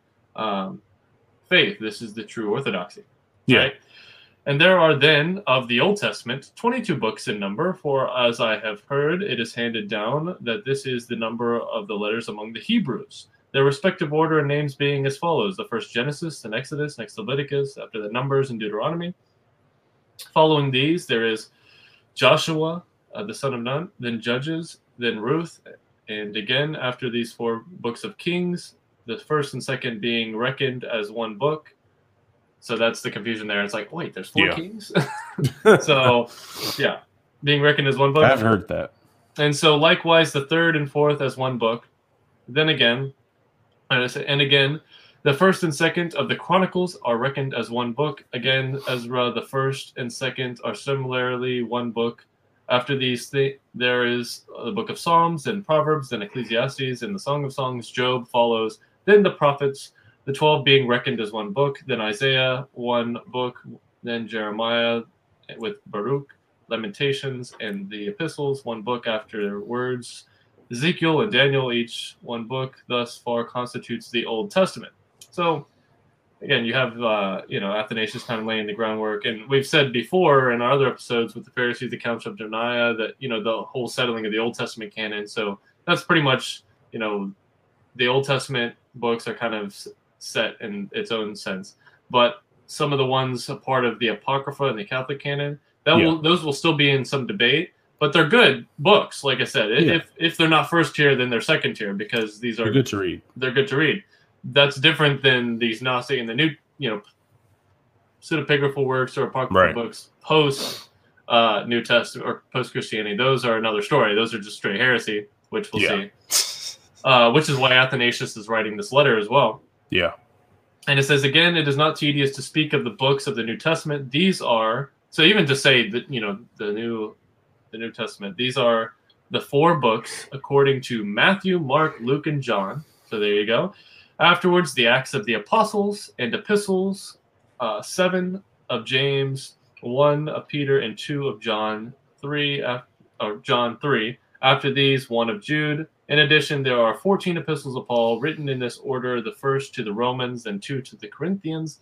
After these, to the Galatians, next to the Ephesians, and to the Philippians, and to the Colossians. After these, two to the Thessalonians, and that to the Hebrews, and again, two to Timothy, one to Titus, and lastly, that to Philemon. And besides, the revelation of John. Hmm. These are, and so he go, went ahead and just named the 27 books of the New Testament. So Yeah. you have this kind of the books that are in our, you know, in our New Testament canon. This is like these are the sacred scriptures. And he says after this, these are the fountains of salvation, that they who thirst may be satisfied with the living words they contain. And these alone is proclaimed the doctrine of godliness. Let no man add to these, neither let him take aught from these. For concerning these, the Lord put to shame the Sadducees and said, You are not knowing the scriptures, you who neither, you know, the Jesus uh, condemnation of Sadducees. Right. And he reproved the Jews, saying, Search the scriptures, for these are they test that testify of me. And you know, he gives the reference in Matthew and John. Yeah. But and this is the end. But for greater exactness, I add this also, writing of necessity, that there are other books besides these, not indeed included in the canon, but Hmm. appointed by the fathers to be read by those who newly join us, and who Hmm. wish for instruction in the word of godliness, the wisdom of Solomon, the wisdom of Sirach, both of these which we read on the podcast in this Yes. Apocrypha series We did. and Esther and Judith and Tobit, and that which is called the teaching of the apostles, uh, or the Didache, uh, and the sh- the shepherd of Hermas. But the former, my brethren, are not included in the canon. The later being merely read, read, nor is there in any place of mention of apocryphal writings. But there are an invitation of heretics who write them when they choose, bestowing upon them their approbation and assigning to them a date that so using them as ancient writings they find they may find occasion to lead astray the simple so think about the gnostics you know the gospel of uh, thomas and judas and, and mary Yeah. it's like okay these were written way after they lived but they're assigned this ancient date you know Right. and uh, we know that they're not ancient and So Mhm. Athanasius is having to deal with this at this time. It's like getting wind of people that are being led astray, right? So it's, it's Yeah, it's- crazy. Yeah, it definitely is a uh, uh, kind of like it's over for a tumultuous time for sure. But uh, Yeah, man, all these people going at it, trying to figure out, you know, what's the right thing to do, what's the right, you know, books to put together, what's the right creeds, you know, all that. But I mean, Mhm. thank God that the, you know, those guys came together and figured that out for us, you know, to get that straightened out. yeah, and and notice that it's not a one person said it. There's said. Yeah. I mean, That's Athanasius the thing. Yeah, is it's, it's there, there was that consensus and there was the Mhm. you know community of people that agreed together. It wasn't Yeah. like you said just the one person. I mean, just Athanasius, who's quite a guy in himself in his own right. Right. but it's not just him. And so you'll notice that uh, uh, some of these other councils, um, which, you know, the Council of, of Rome in 382, this is just more of a local event. It's not really a big, big council. Mhm. Um, but this is going to kind of establish, uh, again, the canon of Scripture more officially. Then Yeah. the Council of Hippo in 393, Council of Carthage in 397. And so I'll read from these as well. And again, all of these councils that will follow agree with Yeah. Athanasius on these 27 books. And so we have here from uh, the first uh, council, you know, the the one in uh, in Rome here. Mhm. And so here begins the Council of Rome under Pope Damasus explaining on the faith. and uh, he goes down yada yada yada, and then finally he says, uh, "Now indeed the issue of divine scriptures must be discussed, which the universal Catholic Church receives, or which is it is required to avoid. This is the order of the Old Testament." And so then he goes Genesis, Exodus, Leviticus, Numbers, Deuteronomy, Joshua, Judges, Ruth, Kings, uh, Chronicles, 150 Psalms. That was one thing that all of them kind of uh, agreed upon, though, was that the Old Testament was pretty much settled, right? Yeah, except with the exception of some of these, like like this canon and the official council, mm-hmm. they included uh, more than Athanasius did by saying, okay, the wisdom of Solomon and, and Sirach. Gotcha. And so, but and uh, Maccabees as well. And so, okay. the, like likewise, the order of the histories, Job with Esdras, you know, Esther, Judith, and Maccabees, two books. And so, like th- this is where the only disagreement really comes, and this is the disagreement uh, even today by uh, between the Catholic and the Protestant uh, Bibles, where the New Testament is settled. It's kind yeah. of like a done deal, right? Um, and you know, I'll even say with with the New Testament, he says likewise, or hold on. Uh, the letters of the Apostle Paul, the number, or no, likewise the order of the scriptures of the New Testament, according our gospel according to Matthew, according to Mark, Luke, John, likewise the Acts of the Apostles, to Romans, to the Corinthians, um, or the letters of Apostle Paul in number 14, Romans, Corinthians, Ephesians, Thessalonians, Galatians, Philippians, Colossians, Timothy, Titus, Philemon, Hebrews, likewise the Apocalypse of John. Gotcha. Uh, which is Revelation, if you, mm-hmm. didn't know. Um, and then, of course, likewise the canonical uh, letters in number seven uh, of the Apostle Peter, two letters, uh, James, John, of the other, John the Elder, and of course uh, Judas the Zealot. Gotcha. So, so the same twenty-seven books, and uh, then you have again the Council of Carthage, which then says the same thing. It was also determined that besides the the canonical scriptures, nothing be read in the church under the title of divine scriptures. The canonical scriptures are these: Genesis, Exodus, Leviticus, Numbers. And I'm I'm not gonna go. they're all these like a, a fourth time, but uh, yeah. you know, in Kings and of all, all the but yeah, this we... this one does include Ezra's in the Book of Maccabees, and then on the New Testament though, again it's the same twenty seven, the four books of the Gospels, one book of Acts of the yeah. Apostles, thirteen epistles of the Apostle Paul, one epistle of the same author writer to the Hebrews, two epistles of the Apostle Peter, three of John, one of James, one of Jude, one of the Apocalypse of John. So let the church over the sea be consulted to confirm this canon. Let it also be allowed that the passions of martyrs be read when their festivals are kept. So it's like, hey, when you have festivals too, go ahead and read the the passions or the you know the deaths, the martyrs of those who you know the martyrs basically. Yeah. You know people like uh, you know uh, Perpetua, is it Perpetua and uh, what's, what's her uh, name? Um, yeah, I can't. I'm drawing a blank on some of these early martyrs, Polycarp, and you know some of these okay. these uh, these people. Well, it's good, like you said, that there was multiple people that had kind of like the same consensus, and it wasn't just one person kind of dictating. Yeah. You know what what direction to go. Mm-hmm. And I love this. It's like, and let this be made known also to our brother and fellow priest Boniface, or to other bishops of those parts, for the purpose of confirming that canon because we have received from our fathers that those books must be read in the church. So you see this deep tradition within yeah. the church of not just one church, but all over where Christianity has spread. And they're, yeah. they're, they're not just saying, okay, we said it, but they're even writing to others to have this same consistency. Of like, yeah. th- there's a, a part of humility here where they're like, hey, uh, go ahead and send this to uh, you know, the other churches and other bishops to confirm this canon to make sure, hey, we got it right, you got it right. This is what has been handed down to us from the apostles, from the bishops, and this is the true 27 books of the Bible.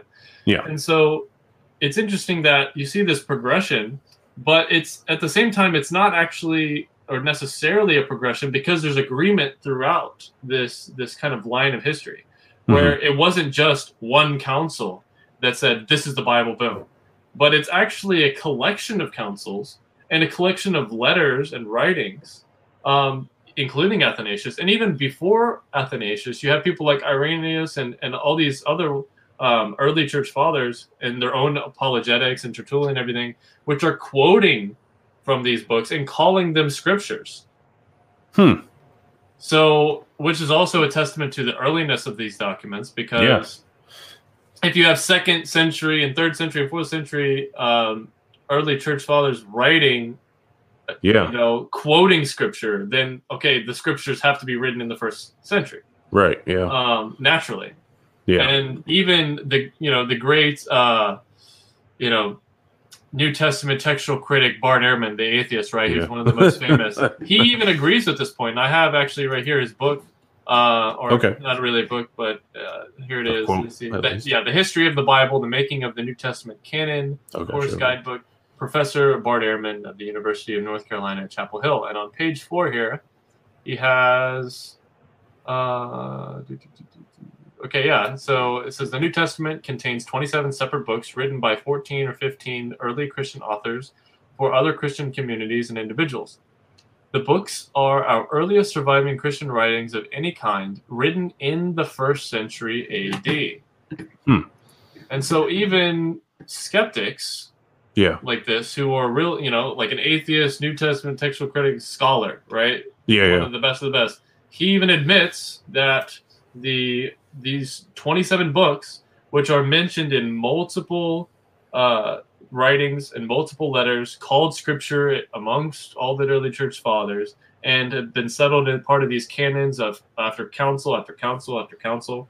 Yeah. Um, these these are authentic first century documents, um, and so it's so interesting to me because you have this. Yeah, really. The the only disagreement um, the only disagreement by these church councils is and these letters and the early church in general is not really the 27 books of the old the new testament. It's the the old testament you know should it include maccabees or not? Should it include uh, hmm. sirach or not? The wisdom of solomon or not?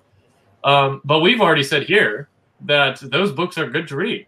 Yeah. So whether they're included a part of the canon or not um, isn't as much of a big deal as the New Testament because yeah. those Old Testament books, like Maccabees, is mostly just history. It's mostly right. It's it's a good thing. So you have it's definitely a distinction there.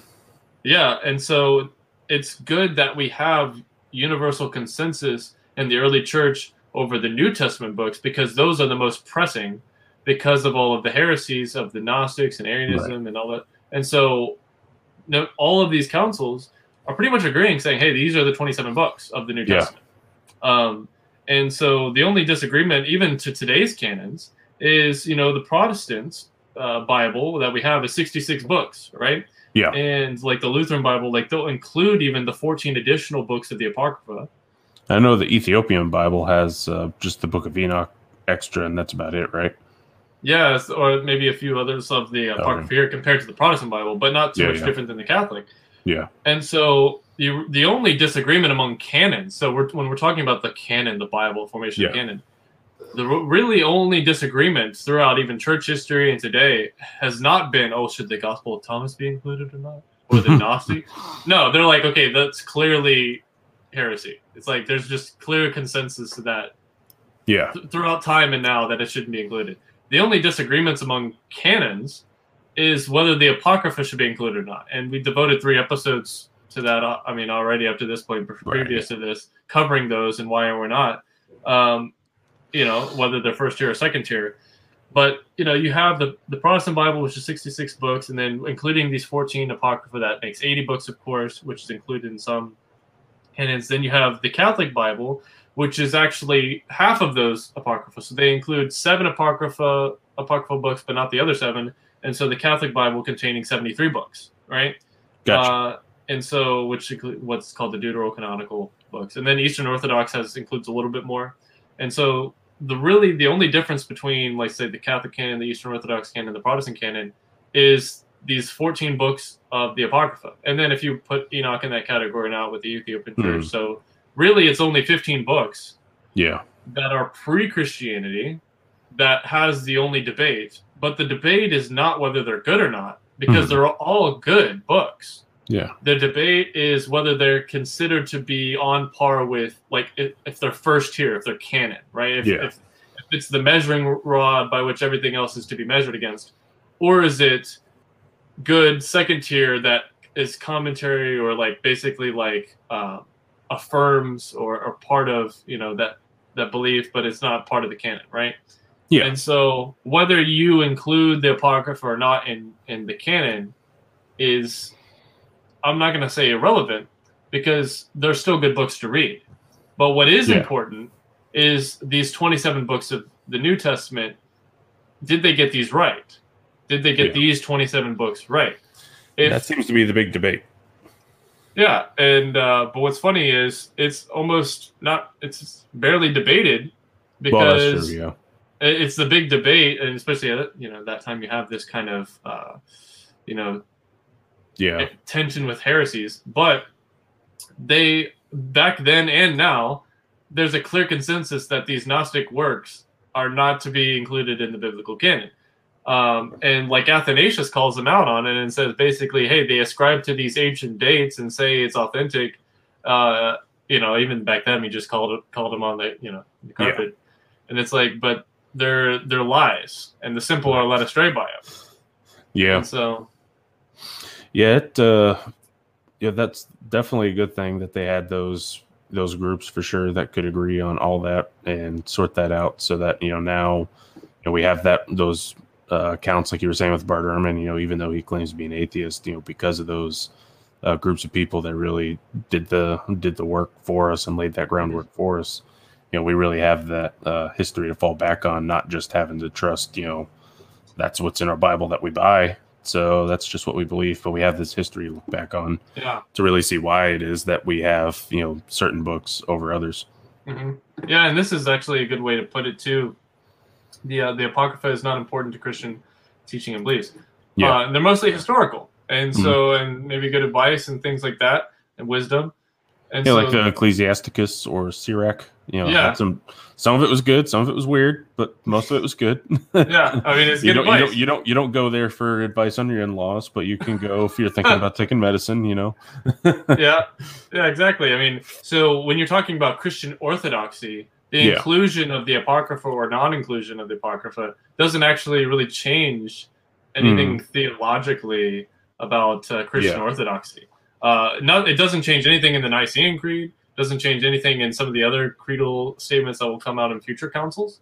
yeah, Um, and so it's really, uh, you know, when pe- people try to cast doubt on the canon, like skeptics will say, oh, well, you know, the canon, the books of the Bible and, and all that stuff are the difference. And it's like, what about the books not included in the Bible? It's like, yeah, well, between these four episodes, hopefully we've yeah, improved some confidence in why we have the Bible, the books in the Bible that there are. yeah, Um, and the differences among current canons are the same differences that were included in early church councils Mm, on whether or not the histories like Maccabees and some of these Yeah. apocryphal works, these intertestamental books, should be included or not. But mhm. they're still good to read. yeah, And I Yeah, actually have those- on myself those- first through four Maccabees as well, thanks to my grandpa. Um, Yeah. that's pretty cool. You know, so it's like they're and kind of like read. your and kind of like your Bible, I'm looking at getting um, an NRS NRSV Bible with the apocrypha included, uh, just to add to my collection, so I can you know have that. I mean, the Lutheran like said, Bible, it includes the 14. I mean, he, he Yeah. didn't consider them canon, but it's like, here's the other, Yeah. the 14 books Apocrypha. And that's the thing, like you, they don't print it as canon. They're like you got your Old Testament, you got your New Testament, and then you have your Apocrypha to kind of you know help you out with the rest. And you know, it's n- definitely nothing to be afraid of. You know, Mhm. it's not a forbidden book of the Bible like uh, some people portray the Book of Enoch or other things like that. Because that's still the funniest thing that uh, when I was at Barnes and Noble that one time, I was looking over, just kind of browsing around, and and like the astrology and witchcraft section and stuff. There's some book about the Book of Enoch, as if it's like you're not supposed to know this kind of thing. Yeah. But um, Pretty yeah, it's like as, as we tried to you know explain to everybody, you know, the Apocrypha, you don't have to. That's uh, it's a good read. You know, gives context. Mhm. The New Testament is where it gets dicey. Uh, that's where it's you know you don't want to, you know, for research Include the wrong purposes you can yeah. read them. But yeah, so the New Testament definitely required a lot more uh, um, sorting out for sure. But making sure you have it right. Because if you have something like the Gospel of Thomas, where it says that, uh, you know, basically, did, Should we ask the women to leave because they are not worthy of knowing this knowledge? yeah, no, it's like the, the Gospel of Thomas, man. I mean, we read that last week. It's just crazy.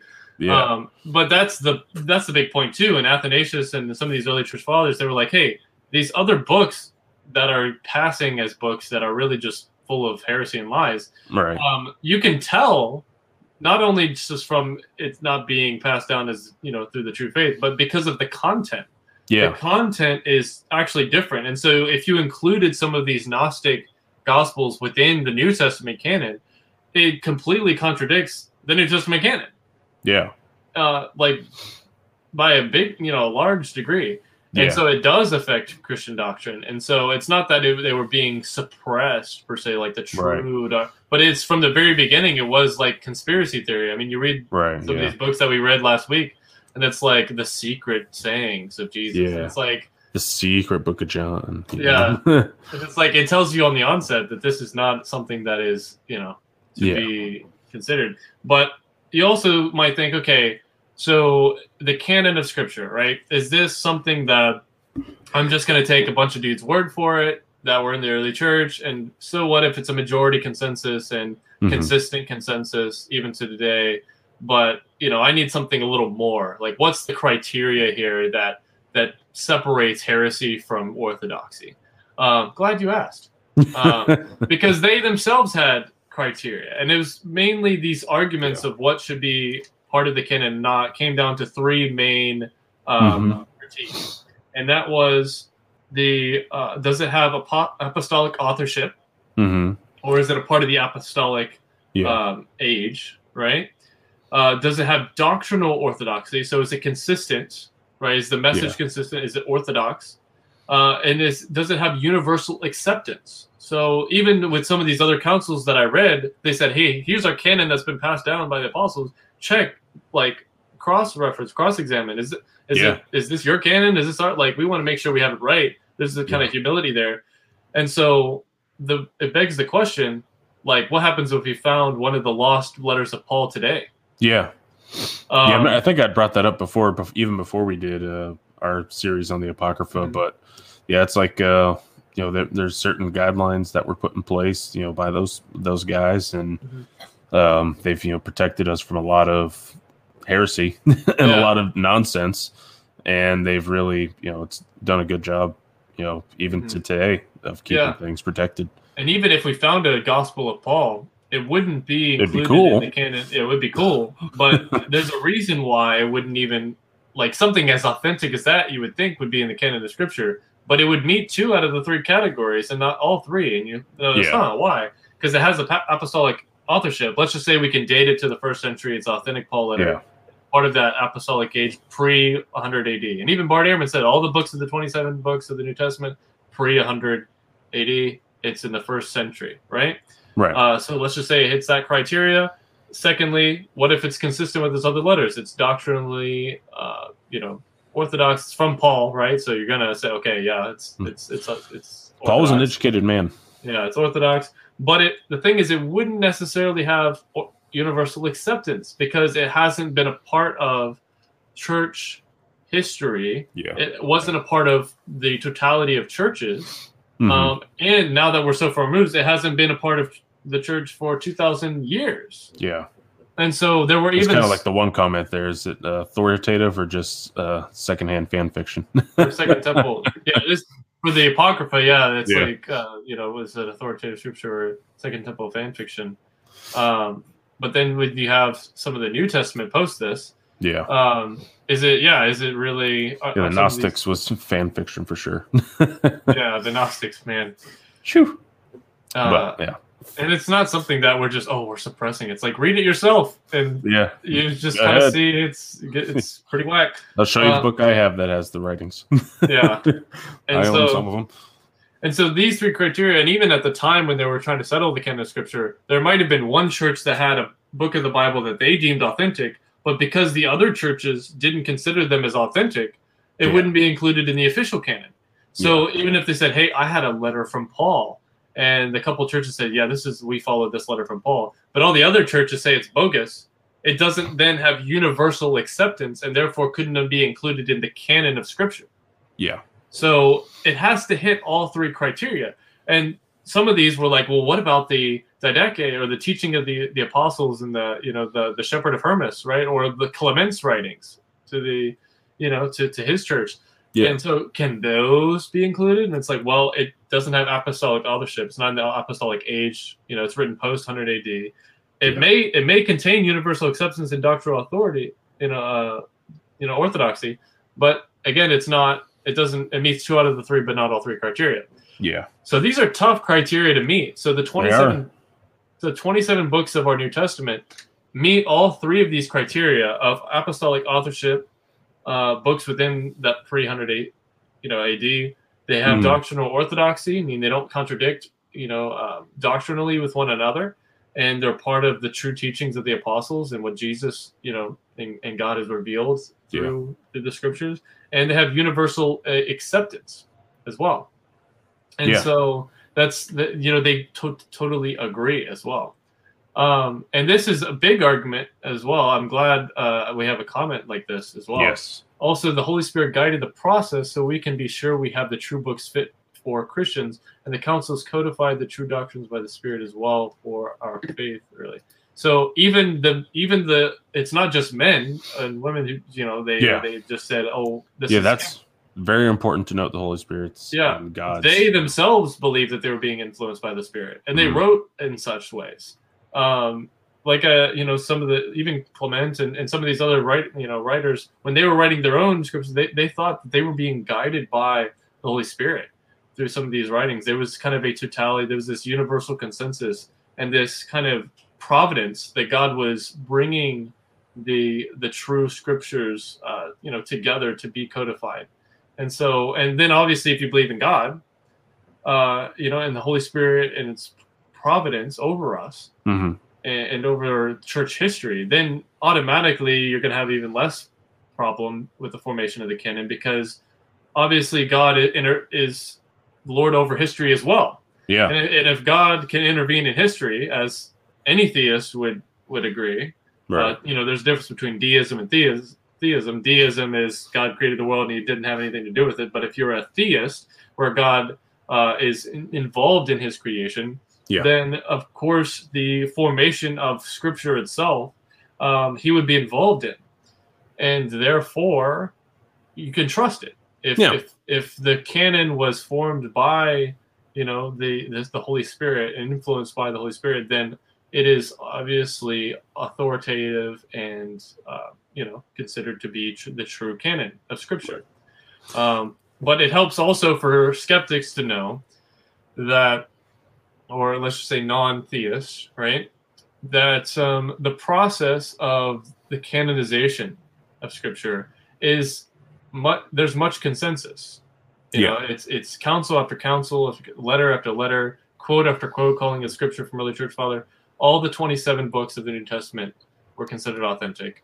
It meets the three criteria of apostolic authorship, doctrinal orthodoxy, universal acceptance, and no other books that they had found or argued with met all three criteria. Maybe it met one out of the three, maybe it met two out of the three, but it couldn't be included in the canon of scripture unless it met all three of three. And yeah. so it's tough criteria, and that's why we have the 27 books that we have. And so the early church fathers believed that. Again, they believe they're being guided by the Holy Spirit to form yeah. the canon as well. And the only disagreement is these 14 or 15 books of the Apocrypha, which are in the middle between the Old and New Testament and have great benefit. Mm. They they are really good books, but are they first tier or second tier? That's the only question. Yeah. But they they don't affect Christian orthodoxy at all. They don't even really affect Jewish orthodoxy either. Yeah. Even if you're taking just you know pre New Testament, these apocryphal books are not. It, it just gives you context and it helps with understanding some of the Old and New Testament as well. Yeah. But it doesn't change uh, the Old and New Testament. So that's uh, whether you take the Eastern Orthodox Bible, the Catholic Bible, the Ethiopian Bible, or the you know Protestant Bible. All of these, the all the same New Testament wise, and the only difference between them is do they include all 14 or seven of the 14 or none of the 14 apocryphal works, or you know Enoch or not. Yeah. Um, but the they are good to read, and so hopefully we've established through all of this your confidence in the Bible yeah. and in Scripture. And okay. yeah uh, the you know putting the biblical and biblical brainstorm. uh, yeah, why we have the Bible the way we have it, and that you can trust it.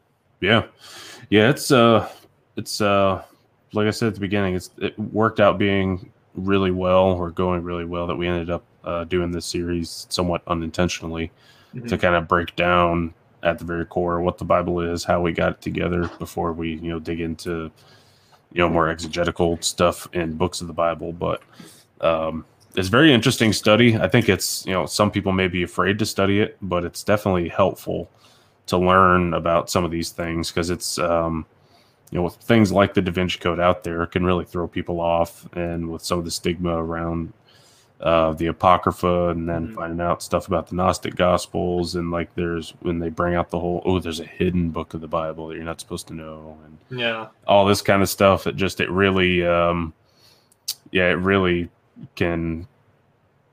It, it can seem intimidating if you if it's not something you've ever done before, or if it's all new. So it's um, you know one of the things like we said with our podcast is we're not we're not experts but we want to do the best we can to help other people because it's something that we enjoy doing. Mm-hmm. so it's uh you know you don't gotta be afraid to study it or ask questions you know just dig in dig into it. Yeah. And uh, have help. But i mean you can trust the bible you can trust the books that are in there. Um it's not a you know, it's it's been it's been vetted very deep. So i mean you can you can trust the vetting process for sure. Yeah I love this. Good history. Everyone should learn more about early church history. It's really fun. Yes, we don't learn enough of it. Um, unfortunately, yeah. and especially even in the Protestant evangelical world, there's kind of a rejection of anything, uh, or not a rejection, but just a, disinterest with anything pre uh, Luther and Calvin. Mm-hmm. Um, and so it's unfortunate because church it's all it's, really all very yeah, it's a very yeah, like you said, not very much pre Luther Calvin. It's very Greek. Um, they don't really go much past into the Hebrew roots, the Near Eastern roots of a lot of things, and yeah. you know I think that's caused a lot of issues, but um, you know not irreversible issues, but caused a lot of issues with some people. And uh, yeah, you know, it's important to you know study every aspect of the Bible and every aspect of church history, not just a part of it. I yeah. you got to really get in there. It's like some people think it's like, okay, the Bible happened and all of a sudden God stopped intervening and, and helping Christians out all the way until Luther happened. It's like, oh, now all the messed up church really, and it's like, uh, you know, oh, exactly. It, you shouldn't be scared of this stuff. Um, you know, yeah. God was still working in history, even between the Bible, the apostles, yeah. and Luther, and so you, you know, you can yeah. you can see some of that, especially with these defenders of orthodoxy, like Athanasius and Tertullian, and you know some of these guys, yeah. and you know not all of their beliefs are perfect. You know, not all of their writings are perfect.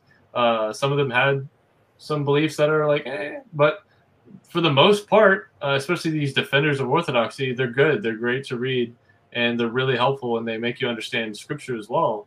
Uh, like good commentary, at least they have their own commentaries, yeah. literally of the writings of scripture. Yeah, um, and so you know, if it's it's a great resource. You know, it's not above the canon because they themselves didn't consider their own writings above the canon. Like they yeah. they themselves are putting together the canon and saying, "Hey, this is the canon. This is essential. Like this is for salvation." Like Athanasius says, like our writings are good, but this is the canon. Yeah, this this goes first. We are yeah. Our own writings are second tier, and so there's an important humility in that, which I think is great. Mm-hmm. But it's it doesn't mean that we should ignore their writings either. And yeah. I think it's actually a good segue into the last thing I have, which I was actually going to read Athanasius' Creed um, because he had his own um, like defense, you know, of of uh, or encapsulation of orthodoxy and defense of the Trinity. And so he himself was kind of like battling this, you know, exiled five times as well. you know, Man. he's just trying to like defend the faith. And so his encapsulation says, "Whoever will be saved." Before all things, it is necessary that he hold the Catholic or the universal at this time, the, the true faith, right? Uh, not meaning modern Catholic, but right, it's, yeah, it's you know the universal faith. Uh, so this would include everybody. Which faith, unless everyone do keep uh, whole and undefiled, without doubt he shall perish everlastingly. And the Catholic faith is this: that we worship one God in Trinity and Trinity in unity neither confounding the persons nor dividing the essence, for there is one person of the Father, another of the Son, and another of the Holy Ghost. But the Godhead of the Father, of the Son, and of the Holy Ghost is all one. the glory equal, the majesty co-eternal, such as the Father is, such is the Son, and such is the Holy Ghost. The Father, uncreated, the Son, uncreated, the Holy Ghost, uncreated. The Father, unlimited, the Son, unlimited, the Holy Ghost, unlimited. The Father, eternal, the Son, eternal, and the Holy Ghost, eternal. And yet they are not three eternals, but one eternal. As also there are not three uncreated, nor three infinites, but one uncreated and one infinite. So likewise, the Father is Almighty, the Son Almighty, and the Holy Ghost Almighty. And hmm. yet they are not three Almighties, but one Almighty. So hmm. the Father is God, the Son is God, and the Holy Ghost is God. And yet there are not three gods, but one God. So likewise, the Father is Lord, the Son Lord, the Holy Ghost Lord, and yet there are not three Lords, but one Lord. For like we, as we are compelled by the Christian verity to acknowledge every person by himself to be God and Lord, so are we forbidden by the Catholic religion to say there are three gods or three lords. The Father is made of none, neither created nor begotten. The Son is of of the Father alone, not made nor created, but begotten. The Holy Ghost is of the Father and of the Son, neither made nor created nor begotten, but proceeding. So there is one Father, not three fathers, one Son, not three sons, one Holy Ghost, not three Holy Ghosts. And in this Trinity, none is before or after another, none is greater, or none le- or less than another. But the whole three persons are co-eternal and co-equal, so that in all things, as aforesaid, the unity in Trinity and the Trinity in unity is to be worshipped. He therefore that will be saved. Let him thus think of the Trinity. And it's like, uh, it's not done yet, but I'm just like, this yeah. is so. That's like, deep. I'm like, any explanation I've heard of the Trinity, this just blows it out of the water. Yeah. it's like, That's good. I mean, it's deep, the Trinity. got into it. It's like you say somebody to explain the Trinity, and it's like, oh, you know, like an egg and three, and it's like, no, no, no, no. Yeah. And it's like some some explanations of the Trinity is really just modalism, yeah. um, which is interesting. But it's like, I'm just, yeah, hey, just read the Athanasian Creed. And it's like, furthermore, it, this is the last part. Furthermore, it is necessary to everlasting salvation that he also believe faithfully the incarnation of our Lord Jesus Christ. For the right faith is that we believe and confess that our Lord Jesus Christ, the Son of God, is God and man God of the substance, essence of the Father, begotten before the worlds, and man of the substance, essence of his mother, born hmm. in this world, perfect God and perfect man, of a reasonable soul and human flesh subsisting, equal to the Father as touching his his Godhead, and inferior to the Father as touching his manhood. Who, although he is God and man, yet he is not two, but one Christ, one not by conversion of the Godhead into flesh, but by assumption of manhood of the manhood into God. One altogether not by confusion of substance, but by unity of person. For as the reasonable soul and flesh is one man, so God and man is one Christ, who suffered for our salvation, descended into hell, rose again the third day from the dead. He ascended into heaven. He sitteth on the right hand of God the Father Almighty, from whence he will come to judge the living and the dead at, the, at whose coming all men will rise again with their bodies and shall give account for their own works. And they that have done good shall go into everlast, life everlasting, and they that have done evil into everlasting fire. This is the holy, the Catholic faith, which accept a man, which accept a man believe truly and firmly, he cannot be saved. Hmm. I was like, no, that's a lot longer than Nicene Creed, but it's uh, that's a good one.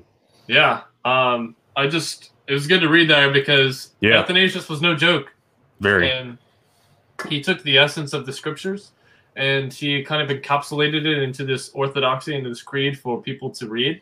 Yeah. And it's like this is the guy again, you know, this this guy from from Egypt, this uh this short dude. yeah. this, this uh, I still can't believe that nickname. Yeah, like people that made fun of him and exiled him and resisted him, but he just kept true to the incarnation. Yeah. And and the the Trinity, and so he just he you can see there he was fighting against both Gnosticism and Arianism. Yeah. Um. Well, you can say he contended for the faith. That's for sure. He did. He did what Jude said. Yeah. I let us memorize that, folks. Yeah. man, I know you memorized uh, the book of Jude, but man, That's pushing it's it. the only one I've been Yeah. able to memorize. I know someone that memorized the book of uh, Philippians. I think, like the whole book. There's a guy who I don't know. memorized the whole Bible, and I just am amazed by that. That's impressive. That's very impressive. I would love to do. I mean, early Jews, like you know, they had to memorize uh, the Yeah. Torah, which the first five books, man, that's a that's a thick Yeah. load. Like there, Yeah. Well, someone brought up a good point. They didn't have all the stuff necessarily to remember like we have now as far as entertainment and all that, like how we quote movie lines, TV. yeah, that's true. We put lyrics a lot of that. songs and movies. We, yeah, we quote we quote a lot of movies, a lot of music, and all that, and they only had one thing to quote from. So instead of us having a wide, vast library of different things, they only had Mhm. one thing. They weren't as distracted. as you Yeah. would say, as they they had a little more slowed down lifestyles. They Yeah. uh, they work and oh, what do you do? You listen to to Torah. And Yeah. read. If you could, read, maybe- you read, but if not, then you. It's an oral culture Right, again. yeah. So you go to synagogue and you listen to it over and over. Yeah. So, It might get might be good to get back to those kinds of basics. but yeah, We might we might we might be able to. memorize is fine. It's better to actually understand it. That is Yeah, that's true. That is. Yep. That's one of those things where you might want to find it and print it out on a poster or something, and just kind of you know frame it nice and have it on your wall, and just you know the longer you have it, you just read more and more at a time, and Yeah. you might memorize it, you might not, but it's just always there as a reminder. Apparently, like and he says here, like uh, some Catholics recite the Athanasian Creed as well, which is interesting. Yeah, Um, I mean, It it's it's, it's uh, uh, like this. Uh, uh, church history is essential to defending the Trinity from scurrilous attacks. Yeah, because if you if you have things like uh, you know the Da Vinci Code, for example, like those, Yeah. and it's like, well, why can't the Gospel of Thomas be included? Why why can't these Gnostic works be included? But then you know true orthodoxy, and you know church history, and you know the scriptures, and then you read something like it, that work, where it's like, uh, yeah, it doesn't really, like it. yeah, they don't not- jive. They don't jive together. That's a good way to put it. They, they, they can't be reconciled. Or as to use a, uh, a biblical phrase, it doesn't bear witness. Yep. it does not bear witness. Not at all. Uh, yeah, the Bible has uh, the Bible has better quotes than any movie or TV show, so they win in that respect. True. Yep, I love my favorite quote. Uh, one of them is uh, here. Let me let me pull it up here. Um, I can I can. Uh, and I know I mentioned it in the last Q and A. Even though you know, I'm a Christian and I fancy myself an aspiring Bible scholar, uh, grown up in a pastor's home and all that, never really been one to have a favorite verse or anything, so to speak. Like I really had to think about that. Like, what's my favorite book of the Bible? Favorite verse? You know that kind of thing. I just I, I don't know. I've never had one. I don't know why, but um, nothing has ever really stuck out, so to speak. All right. But you know, not that any of them are bad. but- Here, here's one of my favorite verses in the Bible. It's All right. so gr- easily quotable. Joshua 13, 1. Now Joshua was, was old and advanced in years, and the Lord said to him, You are old and advanced in years.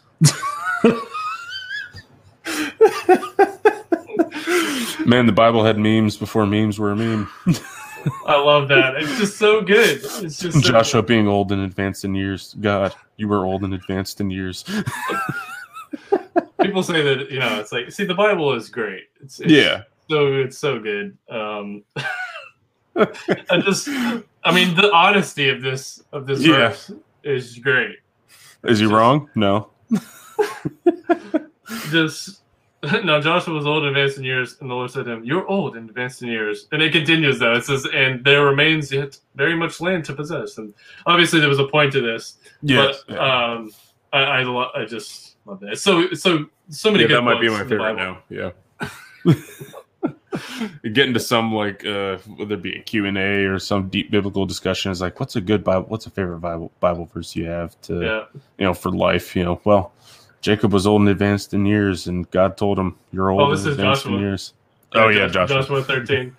I think, like you said, you go to a small group setting. It's a very deep moment, and everybody's like, you know, oh, what's, that out. what's a really encouraging verse to get you through, and and all that, and just like just come up with Jo- and God Joshua told 13 1. It's like Joshua 13 1. Is that like the, you know, like uh stand firm and or the big strong and courageous? I'm like, nope. It's uh, you know, No, Joshua was old and advanced in years, and the Lord said to him, "You are old and advanced in years." So,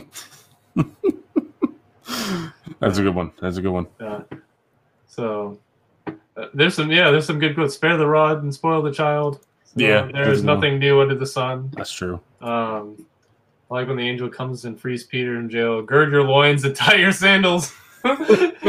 Paints the image of an undressed prisoner still sleeping uh, when it's time to escape. Yeah. Put on your pants, get your Gird- shoes, and let's go. Gird your loins. That's a good encouraging word. Yeah, that's true. Um, anyways. sandals. yeah, we're going a little off topic. We're reaching the two-hour mark here, but um, but next week we're gonna have a lot more fun like this. It'll be more spontaneous. We're gonna have Yeah. a Q and A episode next week. Q and A's are fun. Q and A's are always good.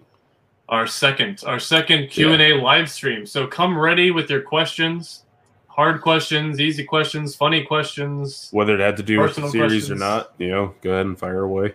yeah uh, or if it has something to do with the past four episodes we talked about i know that we uh, we went through a lot of episodes before we had a q&a we went through uh, the, the book of jude um, Yeah. we had our four part episode going through the the apocrypha and the formation of the canon and why we have the bible and which kind of laid the groundwork of where we're at now where you Yeah, you know, now that we have the I've established the Bible and biblical brainstorm, now we can I guess go from there. So, yeah, yeah. It turned out really well, and you know, we started out at a good time when Easter, so it's uh, uh, we always you know we had some pretty you know easy content to start with because it's you know Easter time. What else? What better thing to talk start a podcast with than talking about that? And then Yeah. right after that, we come into all right. Let's define the Bible, and we've got that down. So now it's like, all right, let's get into it. yeah, So it turned out good. But yeah, you know, if you guys got questions, you know, about any of that kind of stuff, I know we had that Q and A after you know the first few weeks, so we kind of covered that. But since then, you know, we, we have covered a lot of material, a lot of heavy stuff. So if you guys got questions, feel free. yeah. I did enjoy our last Q and A, so hopefully we Yeah. you know you guys come ready again and and uh, and bring it. So that'll be cool. Um, and yeah, after that we're gonna we have some exciting series, new series of things to kick off, which Yeah. which we're excited about. Um, but yeah, We got so many things, so little time, you know. Well, I love how we're just uh, we're set for for months though. Yeah. it's, it's great. yeah, we got. A man, there's just it's one of those things where the Bible can just go on about it, but I mean, I lost you for a second. But What did you say? You said Oh, sorry. I was saying it's one of those things where uh, the Bible can go on forever. You can talk about it forever, but um, yeah, we just it's it's just turned out in such a way that you know we have all these topics we want to talk about, and they all Mhm. kind of have just a good flow to them, and uh, as far as like how we can start them, end them, and that kind of thing. So we're looking forward to you know actually getting to it. That's for sure. Yeah. Well, eventually, when we get to Genesis, whenever that hit happens. That's gonna be fun. yeah. Well, just thanks, guys, for always an informative history discussion. I love history. I mean, Thank I'm you, man. Major, but and then uh, such a blessing, guys. I appreciate it. Um, yes, sir. this, I mean, we love doing this. I Yeah, mean, if, if anything, we get to have a two-hour discussion with, uh, you know, yeah, among friends, and then, you know, if anybody else benefits, then uh, we're able to, uh, you know, include more people into that, which is Yeah. great. So Yes, it's not just something that uh, not only is it something for us to enjoy, but we love to have you guys enjoy it with us. interact. That's why we do it live, and we can have Yeah. comments like this. Thanks for the fellowship. Wish it could last forever too. Yep. Yeah. well, well, we'll see you guys next Tuesday though. Next All right, love you guys. Don't forget to follow us on uh, Instagram and Facebook. Check us out on Spotify. Subscribe on YouTube. Uh, we're definitely wanting to do some more, you know, up close and personal stuff on Instagram. So keep an eye out for that. And um, yeah, thank you guys for supporting us. We love you guys. Yeah, and we, we might ask you guys questions on our Q and A next week too. So uh, maybe some polling questions. How The- how the, tables. how the tables have turned. Just uh, you know, just to see what what you guys would want for us to do in future Yeah. episodes, or looking forward to us talking Mhm. about, or questions and. the um, tables have turned. We're asking you guys questions. in this Q and A. Um, but yeah, all right. See you Yeah. guys. Have a good night. See you guys.